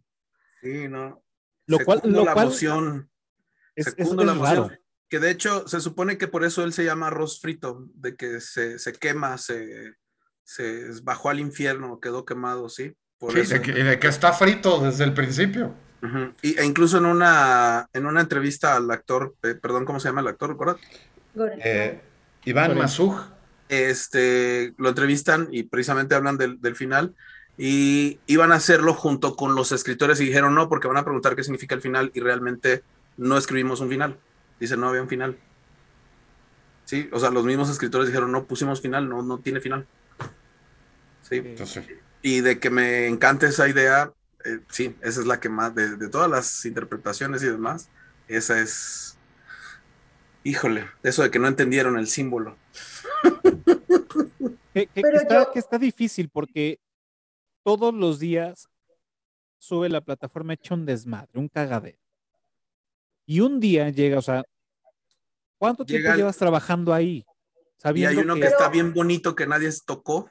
Uno, o Pero, sea, es como... pero ¿cuántos Mesías hay? Es decir, ¿es el primer Mesías? ¿Ya había pasado eso antes? ¿Cada cuánto No. hay un Mesías? No, no había habido un Mesías, ¿no? Eso lo escogió la, la administradora, la de las preguntas. Pero, o sea, es- digamos que en toda la historia de la humanidad se repiten los mesías, ¿no? Entonces, como Sí, ha habido digo, varios. bueno, exacto, entonces quizás como se devolvían los caracoles y nadie se lo daba, se daba cuenta, o habían platos que de pronto no gustaban, no se sorprendieron tanto, quizás. Bueno, platos que no gustaban en el nivel 157, yo creo que se comían hasta las Güey, Te servilletas. comes, te comes la panacota con todo y pelo. Lo que haya. Sí, se, se está comiendo al compañero. Sí, porque no hay más, ¿no? O sea, los huesos Pero de los, los- huesos los están no roídos ya. saben. Justamente ese es el punto. Están tan sesgados y tan metidos en su pequeño rol de la vida que no ven más allá de, de ese resultado que para ellos es que no les gustó su comida. Ajá, creen que el sistema funciona. Ajá. Y así es, los que están hasta arriba creen que el sistema funciona, que su empresa funciona así, cuando realmente siempre por niveles el jefe que está hasta arriba está chingando a los de abajo, el empleado se queja del imbécil del jefe de arriba que los hizo trabajar dobles porque les pidió que hicieran una cosa y ellos sabían que eso no era lo que quería el cliente que es hasta arriba. Así es. Y luego los, lo tienen que hacer porque ya vio el jefe que se equivocó. Ah, bueno, pues ahora se chingan y ahora lo hacen bien. Sí. Tampoco hay que sacar traumas aquí. Bueno, la, la película es catártica también, ¿no? En ese sentido. Precisamente, el- es, el- el- la idea es que los de hasta arriba creen que el sistema funciona. Claro. Porque, Claro. pa- o sea, para lo que la parte que les toca funciona. Y porque ellos no están metidos en la bronca de no comer y el compañero te quiere Por, matar. es que Y... su, por eso es que su, su parte del sistema funciona. Claro, y, y el hecho de que haya una devolución, pues es un error de ellos, Sí, Claro. porque el sistema funciona, entonces los que la cagaron fueron ellos. claro. Y por eso es que es así como, ¿cómo no se lo comieron, no? Pero no entienden que eso es otra cosa, porque no conocen las realidades de abajo. Que por eso también dicen que el Mr. ¿Qué? Mr. Bram Bang Ujú. puede ser el diablo. Sí. Los va a hacer bajar hasta el 333 y ese Ajá. güey es el diablo. Les pone a ser Sí. inútil. Que al final Pero- pues consigue, ¿no? Tiene, o sea, logra, pues sí, no si, no si su alma, pero sí logra que, que muere, ¿no? Muere el, el- el héroe, vamos, ¿no? Gore. Pues sí, pero al final de cuentas, para cómo va la cosa, cómo se va desarrollando la historia, el güey va a acabar inmolado de una manera u otra, ¿no? O sea, yo- Sí, nadie sale vivo de la vida. no, no. Pues, Y, y- y, pues es también este, decía mi abuela, tenía un dicho maravilloso, cuando andaba alguien ahí de defensor de los pobres, que decía, no te metas de redentor porque vas a salir crucificado. Entonces, Claro. Muy bien. Este, pues no sé, ah, creo que Olga faltaba, este, de qué, qué final te gustaría. A mí, pues es que mm, es inevitable pensar qué pasaría si la niña, si, si hubiese existido y llegaba arriba. O sea, ¿qué pasa con una niña arriba? O sea, llegan y, ¿y esta niña qué? O sea, ¿qué pasa con esa? O sea, para mí es inevitable pensar qué continuaría, ¿no? Eh, ¿cuál podría ser la realidad de esa niña? Entonces, a mí me gustaría pensar, aunque claramente mi parte racional me dice, no, es una panacota, pero ¿qué pasaría con esa niña? No sé, un final. Claro, a, mí también me gusta la idea, ¿eh? O sea, Pero me ¿qué gusta la pasa? idea ¿Se de que corrompe? haya habido Porque si llega arriba y se cría el resto de su vida con riquezas como Buda, pues, ¿qué pasa? ¿Qué, qué pasa? ¿Sí? ¿Qué, qué- qué pasaría? ¿Se corrompería lo más puro al llegar arriba? ¿Qué pasa? Como que eso sería interesante. Pues de entrada tendrían que revisar cómo, qué está pasando en el hoyo, porque... ¿Cómo pues, es que llegó? Como entró. Ese sería como la, la parte de, de, pues bueno, hay huecos en el sistema, o sea, hay errores que, que se están causando o que alguien metió para, O no lo ven. para ¿Cuántas crashar el veces- sistema, ¿no? Pero ¿cuántas veces las votaciones, ejemplo, en todos los países han sido pues corruptas y simplemente no lo ven y desvían la mirada, quitan el error y continúan? Porque pues es una niña, ¿a quién le va a contar? Claro. ¿No? O sea, puede haber muchos posibles caminos alrededor de esa niña, o sea, que también me agradan. Claro. Sí, está, está, está difícil. Digo, yo me quedo igual con la misma idea. eh, la primera vez que la vi no, no entendí realmente el tema de la panacota. Eh, se me borró la escena principal de, cuando están revisando en donde quién tiene el mismo tipo de, pelo. De pelo. Este, se me olvidó y fue, dije, güey, ¿qué acabo de ver? Estoy como en shock. ¿Qué, ¿Qué, está pasando? ¿La niña existió, no existió? Eh, ¿Quién la metió? ¿Cómo la metieron? Este, eh, alguien la metió para crashar el sistema, este, alguien, no, o sea, empezaron a, surgir, dije, no, este güey estaba drogado, todo lo imaginó y se murió en la madriza, ¿no? Y entonces, pues, eh, con su anhelo de, aventura, de historia, por ser el Don Quijote, no sé.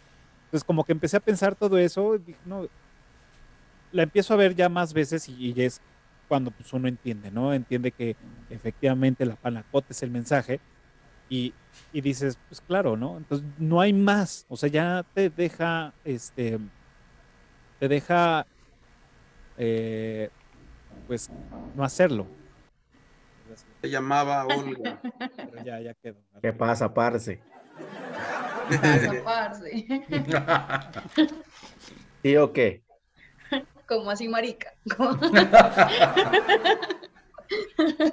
Chacho, marica.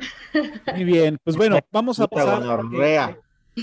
Pasemos a la trivia o si no tienen algún otro comentario o algo así, pues arranquemos con la Ya nada más quisiera yo comentar eh, y preguntarles también, ¿no? Eh, porque para mí me, me deja como una muestra de, pues evidentemente, ¿no? Pues todo, todo el mundo dijo, no, que nuestra sociedad y todo, y pues realmente pues es casi cualquier sociedad, ¿no? De las que tenemos actualmente, en la que se, se depende de que otros hagan lo correcto, además de ti, para que las cosas funcionen y que lo, lo plasma de una manera en la que realmente no lo puedes cambiar, no puedes cambiar las cosas como son.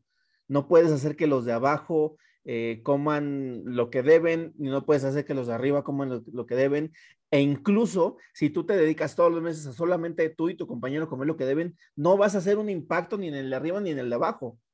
O sea, es como, ¿sabes? Es como simplemente abrazamos eh, el caos y, no hay nada que hacer con la sociedad. Eso, eso es lo que nos deja.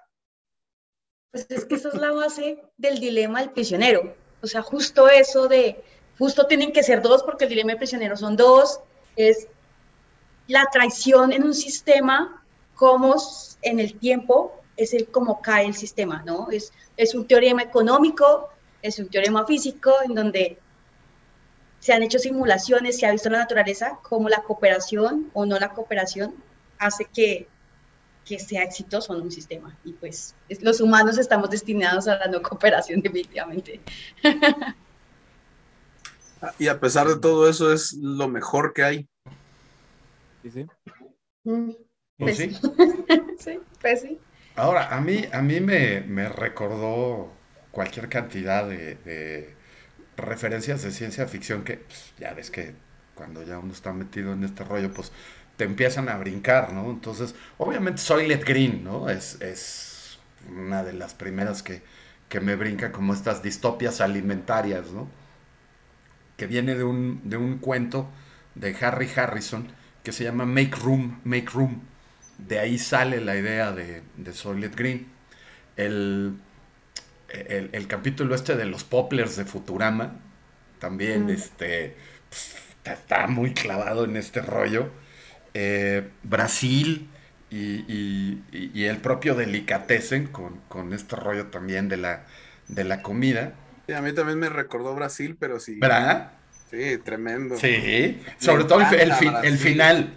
Me encanta Brasil, sí. El, final de Brasil, que... igual, igual. igualito. Igual, uy, cafa. Y hay... Eh, está en Netflix, hicieron una película. Eh, si, si, les gustan estos rollos, esta, esta es muy interesante. Se llama Rascacielos, High Rise. Es de una novela de J.G. Ballard, el mismo que hizo Crash, el mismo que hizo El Mundo Sumergido. Y es un edificio de departamentos de ultralujo que igual, sin explicación alguna, empieza, todos los que viven adentro, empieza a, caerse, a, a perderse el decoro social y, terminan incluso comiéndose unos a otros, ¿no? Pero nunca se salen del... No hay una razón por la cual no se salgan del, del edificio. Ahí están y no salen. Entonces es, es muy interesante también el, planteamiento porque es un lugar súper aspiracional donde ya, ya llegaste, ¿no? Si, si, si te vas a vivir ahí. Y, de repente todo se lo carga el carajo, pero no sabemos por qué. Entonces, e, ese también está bien interesante. Y, hicieron película en Netflix. Y hay un par de novelas de ciencia ficción ya más para acá. Una del 2007 que se llama Unwind, de Neil Schusterman, es el autor. Rápidamente se supone que vino la Segunda Guerra Civil en Estados Unidos y fue, la causa fue el aborto los proabortistas y los antiabortistas. Finalmente, la guerra se gana, eh, ganan los, los, los antiabortistas, y entonces hacen un trato bien extraño en donde los niños entre 13 y 18 años, los papás los pueden donar a unas fábricas donde los descuartizan, les quitan los órganos, les quitan todo lo utilizable y, los ponen a quien los necesite. Y de esa manera, en un asunto de un loop ahí legal bastante raro, pues no los están matando porque sus órganos están viviendo en otras personas, entonces en realidad no han muerto, ¿no? Entonces oh, es, bastante ruda está esa novela. Y otra, y otra que se llama Hungry, del 2014, de, eh, se llama Swine, la, la autora es una, una, utopía en el futuro donde ya nadie come porque eh, hay supresores de hambre y, eh, pues, complementos vitamínicos y entonces todo es a través de pastillas y ya nadie come. Entonces ya no hay obesidad, ya no hay problemas de sobrepeso, ya no hay enfermedades asociadas a, a la bronca de la comida ni nada. Y entonces surge una especie de revolución, de movimiento revolucionario, que quieren reinstalar el consumo de la comida. Entonces, y la que encabeza este movimiento es hija de uno de los grandes farmacéuticos, de los CEOs de una farmacéutica, que es la que produce estos supresores de hambre. Entonces, este, me, recordaron estas historias también, el, esta, película. Entonces, oh. altamente recomendables también. Estamos en recomendaciones. Pues sigamos en las recomendaciones y, este terminamos con la trivia. Eh, Snowpiercer, ¿ya viste la serie? No la he visto. He, oído que se volvieron locos con la serie, de que sí está muy buena. Eh, este, ya la tengo ahí anotada, apartada para verla. Eh, bueno, yendo con, yéndonos con. Ah, también se mencionó la ciudad de los niños perdidos. Sí, que es del mismo director de Delicatessen y de ah. Amelie, ¿sí? y de Alien 4, 3, Alien 3. Alien, Alien 3, no, no. Alien 3. no, ha de ser 4. 4. 4. Sí, porque la 3 es de Fincher. Es de Fincher, ajá, exacto. Bueno, para tener el, en el mismo sabor, además de las que ya mencionamos, hay una película que se llama El Doble de Jesse Eisenberg. Uf, es, eh, y bueno, esa película es así también toda surrealista. Eh, quieren que diga tantito de qué trata. Es este, una persona, digamos, un, un, estereotipo de loser en su vida común y corriente. Y un día en la oficina llega un tipo exactamente igual que él, pero es totalmente exitoso. Entonces te confronta a el hubiera o sea, estás de frente a él hubiera si tú fueras diferente. ¿Sí? Oh. Entonces está la película. Bueno, a mí me, gustó muchísimo, ¿no? Este. Hay otra que no se siente tanto la, ciencia ficción o lo abstracto, pero sí lo tiene, que se llama El ladrón, el cocinero y su amante. Híjole. El ladrón, el cocinero, su esposa y su amante.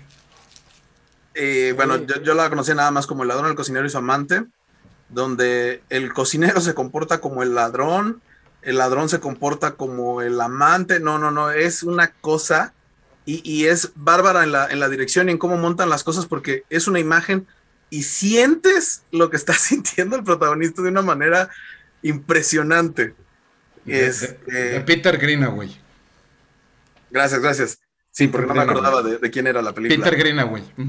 Y ya como para empezar a ver entre series y película también hubo la de Ion Flux, hablando de estas utopías y de estas mm. sociedades y lo que ocurre.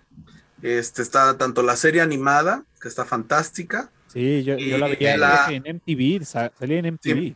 se nació en MTV el proyecto y evolucionó porque originalmente nada más eran snippets de animación, o sea, duraban segundos y luego ya se convirtieron en capítulos con una historia y esta historia ya cuaja o termina de tener explicación de toda esa serie en la película, porque eh, bueno, si, si, no la han visto, mejor no menciono nada, que es que, pero espérate ver algo distópico, caótico, extraño, que no sientas que tiene fondo arriba y abajo ni nada, ¿no? Y para lectura, una, una de Charles Bukowski, eh, un cuento pequeño que se llama Tráeme tu amor. También se lee, sientes que está completamente normal y cuando lo terminas de leer dices, ¿qué, ¿Qué me pasó? exactamente.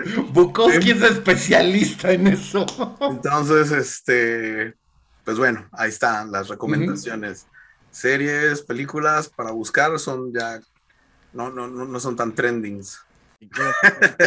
¿Cuál es tu arriba, Cafa? Tú que estás en el piso número uno. Ah, bueno, es que yo tengo arriba a. Olga, arriba? Ah, vaya. A ver, Cafa, ¿quién tienes arriba? A Olga.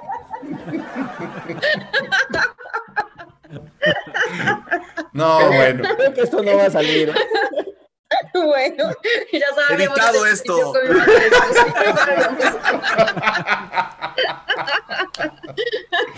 ah. No, a mí me gustan las películas de ciencia ficción más clásicas, quizás no están tan enlazadas a esta, tipo, como les comenté en un principio, Agatha, para mí es mi favorita, o sea, tiene muchas cosas. Eh, el hombre bicentenario, en el sentido de lo que me hace pensar de por qué un robot quisiera ser tan humano y vivir tanto tiempo, o sea, me hace pensar muchas cosas. Eh, se me va el nombre de este niño que robot y añora el amor de su, de su mamá. Ah, la inteligencia, artificial. Inteligencia artificial. esas, son, mis tres favoritas que me hacen pensar mucho lo complejo del humano, como decía en un principio, y esta también hace parte de, de esas preguntas que uno se hace. Yo eh, voy a recomendar una serie y una película.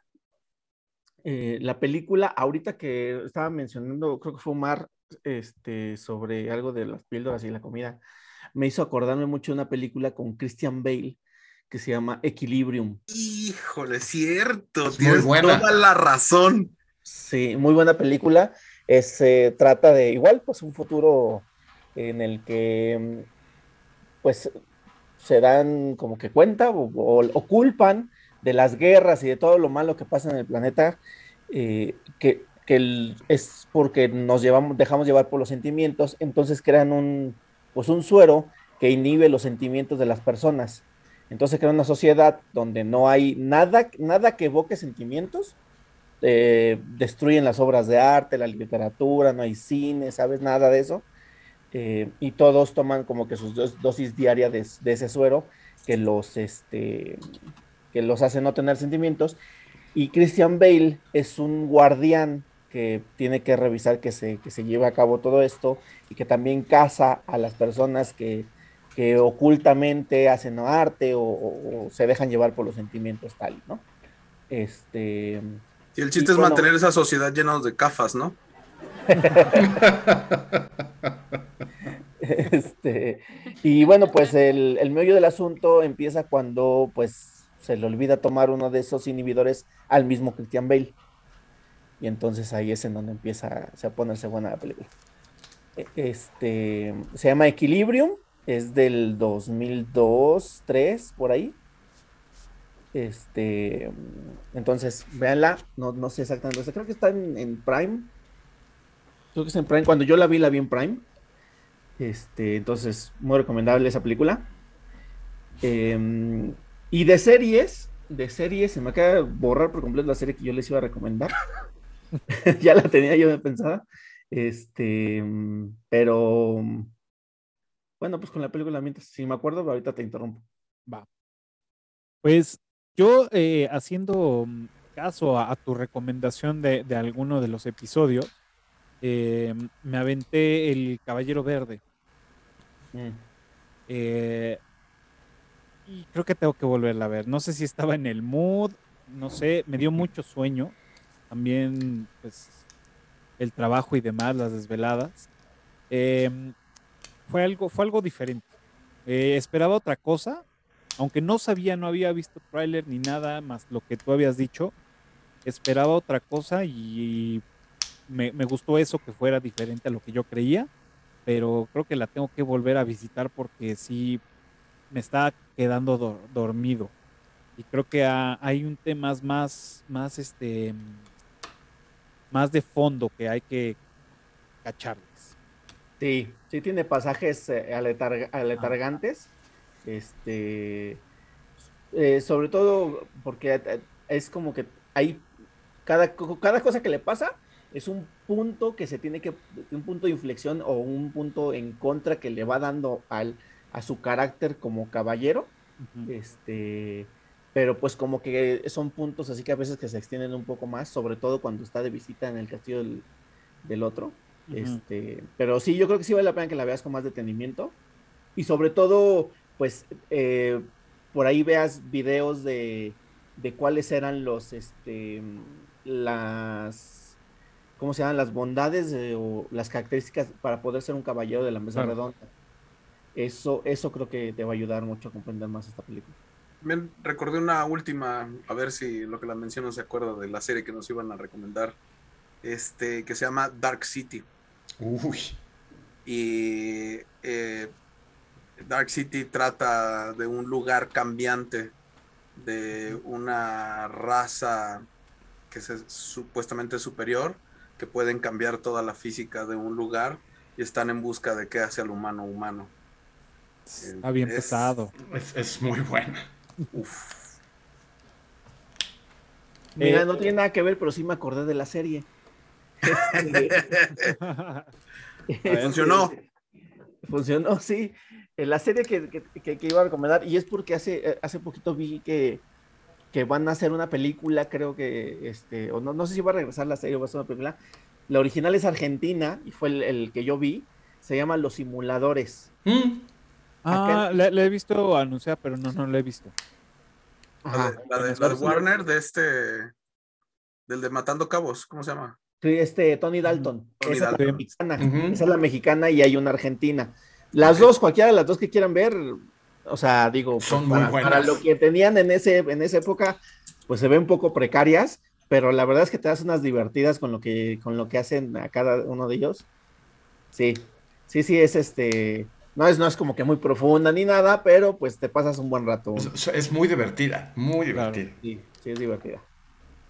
Pues eh, la otra que, eh, bueno, una fue el, el, Caballero Verde, que bueno, está en Amazon, por si quieren verla acabo de ver una película que me salió así de recomendada, bueno, una serie que me salió así recomendada que nadie, o sea, no sé por qué no había tenido en el radar, se llama Them, también en Amazon Prime, y es una serie de, terror, suspenso, intriga, todo ahí, y data del año eh, de los 60, cuando estaban muy marcadas las clases este, raciales en Estados Unidos, y de estas migraciones que hacían de estados, ¿no? Para, para conseguir una mejor oportunidad de trabajo, para, este, pues bueno, huyendo un poco también del racismo, y pues llegan a un pueblo pues, de puros blancos, donde son ojetes, y pues bueno, mezclado con este tema de suspenso y thriller, la verdad está bastante, no, no, no quiero mencionar más, no, no esporlearlas, pero está, está buenísima. Se llama Dem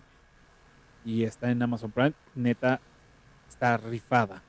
Em, para los que, pues bueno, ya han visto, estoy ahí metiendo en TikTok algunos, algunos videos. También hay eh, Yellow Jackets, que también la serie está muy chingona, está súper entretenida. Quiero que ya salga la, segunda temporada para para que ya me den lo que estoy esperando. Son unas chicas que, que juegan fútbol y pues bueno, tienen un accidente en un avión, llegan a, se, se pierden, no es una isla, se pierden en alguna parte del bosque, este, y ahí empiezas como la transformación de, de estas chicas y, eh, y, pues bueno, todas las, las, cosas que llegan a perturbarlas, que bueno, ya cuando son rescatadas, pues eh, estos demonios empiezan a salir, ¿no? Ya en su vida adulta. Está bastante buena. También eh, esa está en Paramount, no, o, no, esa está en Apple Plus, y otra que está en Apple Plus se llama You Honor, que es el, el, el que sale en Breaking Bad, Heisenberg. Brian Cranston este güey es un juez, eh, tiene un hijo, que el hijo está inmiscuido en un, en un, este, en un accidente automovilístico y el que sufre el accidente es el hijo de la mafia, entonces pues bueno, se hace un verdadero desmadre porque pues bueno, tiene que lidiar con el hijo que, que provoca el accidente, que está inmiscuido el, el, el hijo del, del, de, del, rey de la mafia, del capo está el de la mafia presionando todo este desmadre a este güey, que pues es un juez. Entonces, pues bueno, se hace, realmente se hace un desmadre muy cabrón, totalmente recomendable para que les vayan a visitar. Ahora sí, vamos a pasar a la trivia. Ahora uh. cambiamos ya eh, el esquema. Y pues bueno, ¿quién empieza con su primera? Yo. Dale, dale, no, dale. No, va Juan Carlos. No, yo empecé hace rato. Tú vas. Bueno, sí, yo. Bueno, no tú. ok. Va. La pregunta es: si la niña no es real, ¿en qué piso murieron todos? Nos dan datos en la película, cuánto espacio hay entre pisos, y etcétera, etcétera, y cuántos pisos son, ¿no? ¿Cuánto mide el joyo? La robaste. por, eso quedé, por eso quedé yo primero, porque, por, por si alguna vez me la robaba, lo siento, Olga. Dale, la mía es, eh, suponiendo que la niña existe, ¿cuántas porciones hay en el, en el platón? La mía, ¿cuántas veces dice novio en la película? Ah, esa la iba a sacar hace rato. Ándale, cafa. Bueno, la mía, este, ¿en qué nivel despertó Trimagasi cuando nos cuenta su historia en el hoy? Eh, pues bueno, recuerden que los cinco primeros que contesten correctamente en la caja de comentarios de este video, pues bueno, se van a llevar el respeto de admiración de todos nosotros. También tenemos ahí unas postales muy bonitas que nos trajo Memo este, en el episodio de, de, de, Gladiador. este, de Gladiador. Ahí tenemos estas postales que nos prometió, ya me las, me las hizo llegar. También tenemos las gorras de, de, de, este chico que está para el proyecto de la NASA y tenemos una autografiada. Todavía no se la han llevado, así que pues, pónganse las pilas para que se pongan. Y obviamente, aprovechando que está aquí el profe Tony, también tenemos, nos regala un acceso para que se pongan las pilas y asistan a sus cursos. Así Pero es, al, que, al que quieran, que ahorita tenemos el de de los noventas, la revisión de la cultura pop de la década de los noventas. Tenemos el de asesinos seriales en, la, en el cine y en la, en la, literatura. Y estamos por arrancar el de Tarantino, ese arranca a fin de mes. Entonces a cualquiera de los, de los tres, el día que quieran, este, pueden hacer válido su, su acceso. Perfecto. Muchas gracias, Tony. Pues ahora sí, ha llegado el momento de rankear esta película y del 1 al 10, ¿cuánto le pongo? Omar, a ver, comience. no, no, se amontonen. Bueno, ahora, ahora, voy a empezar porque los veo muy Dale, Cafa, dale. Voy, voy, a empezar. Yo a esta le voy a poner su 9.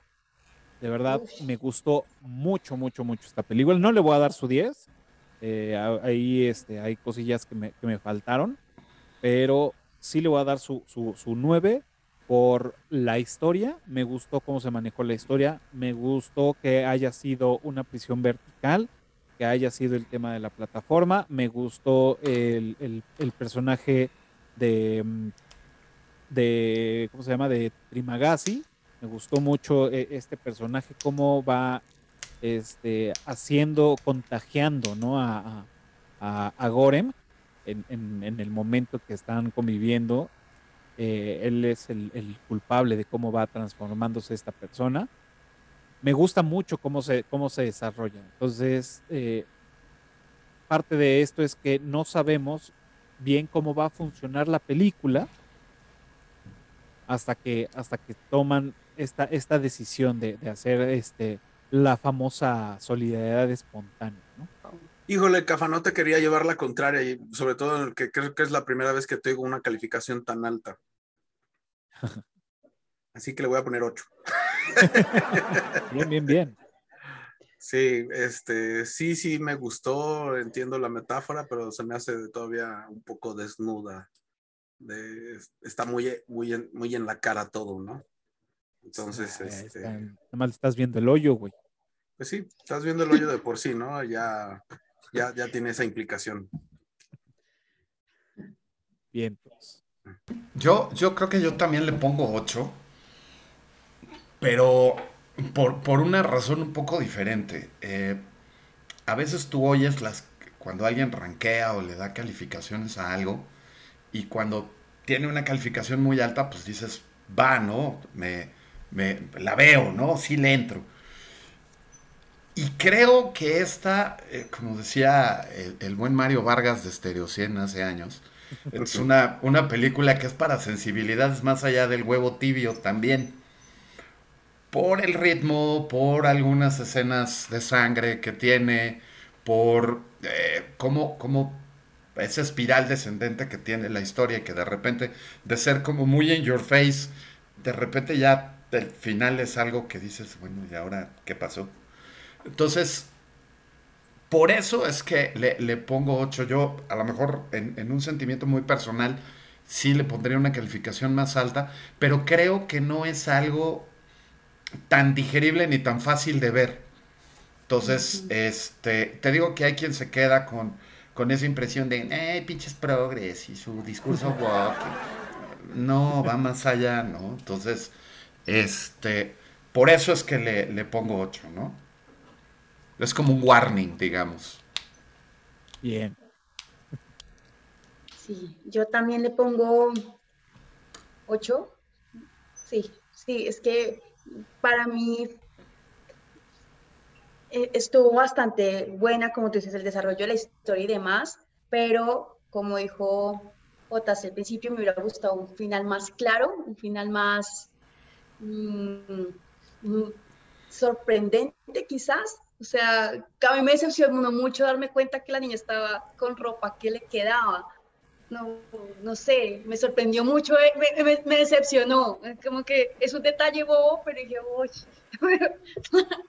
sí, entonces, sí, por eso no, no, no debe tan alto. Muy bien, muy bien.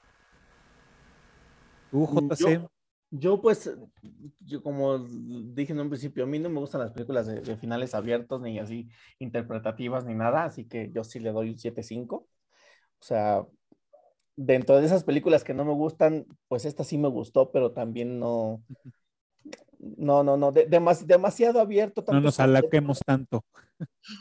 Sí, es que sabes, o sea, em, yo no estoy, yo no estoy realmente seguro que quien la escribió haya tenido la intención de que se le dieran este, comparaciones tanto religiosas como políticas, como, ¿sabes? O sea, tantas. Yo creo que él tenía una idea en mente y sí la quiso plasmar, pero pues es tan abierto que cualquiera puede darle su, la interpretación que se le da la gana. Y está padre, pero no funciona conmigo. Perfecto, pues ahí está ya el ranking de esta, de esta serie. Creo que ese es el primer episodio en el que yo estoy más arriba que en calificaciones que, que los invitados. ¿Está bien? Se vale. Se vale. A mí me gustó, o sea, entiendo sus deficiencias. Así que no voy a sacar este capítulo. bueno, lo voy a rehacer, lo voy a rehacer con otros invitados. Su, reputación se va a ir al piso. Entonces, ¿cómo? No, no, no. Para nada. Va, va, va a generar mucho. Pues bueno, ya estamos ahora sí. Este muchas gracias por haber venido. Em, me gustaría que, bueno, antes de irnos, ustedes se despidieran. Si quieren mencionar redes sociales, proyectos, todo, pues es el momento de hacer el comercial. Un gusto, muchas gracias por invitarnos. Excelente espacio. Muchas gracias, Olga, por haber venido. Muchísimas gracias. Mi Instagram es Omar López Rincón, todo pegadito.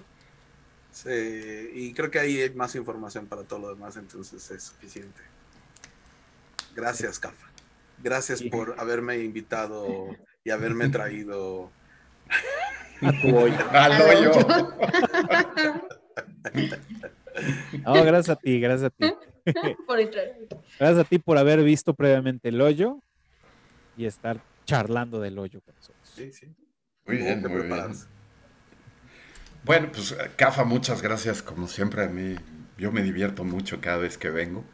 Y eh, pues las redes Tony Gorignac, arroba Tony Gorignac en Twitter y arroba señor Boogeyman también en Twitter para que chequen ahí todos los cursos que tenemos, ahorita los que estamos dando, los que se van a abrir. Viene el de Tarantino y viene uno de zombies también, que este, se ponen muy divertidos. Entonces, este, ahí chequenos y cualquier duda, cualquier pregunta, pues con gusto, ahí, ahí los atendemos. Gracias, Cafa. Perfecto, muchas gracias, profe Tony. Cafa, muchas gracias una vez más por permitirme estar en tu espacio.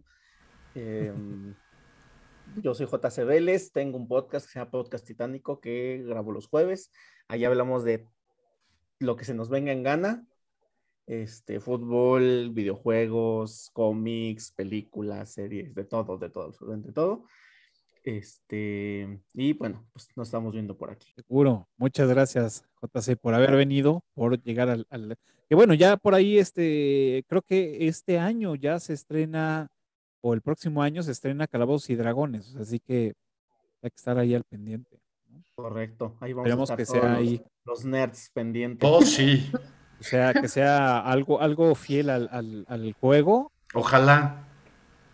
Tienes, tienes muchas, muchas este, opciones para hacer referencia, entonces no lo vayan. Hay de, hay de dónde echar mano. Exacto, exacto. Exacto. Pues bueno, muchas gracias por haber venido. Recuerden que nos pueden seguir en todas las redes sociales como Eructitos del Cine. También pueden escuchar este episodio y cualquier otro en su plataforma favorita de podcast, iTunes, Spotify. También ya estamos en, en, en, este, en TikTok, también estamos en Telegram, por si quieren ahí meterse enterarse de los chismes y demás, votar para los siguientes episodios. También en Telegram ahí estamos. Eh, y pues ya estamos. Recuerden, todos los jueves, 12 el día, un nuevo episodio. Y pues ya, ahora sí, señores. Muchas gracias. Muchas gracias por habernos dejado entrar. Muchas gracias a los que estuvo, conectaron en, eh, en Clubhouse. Y pues ya estamos. Nos vemos el próximo jueves. Cuídense mucho. Chao. Mm-hmm.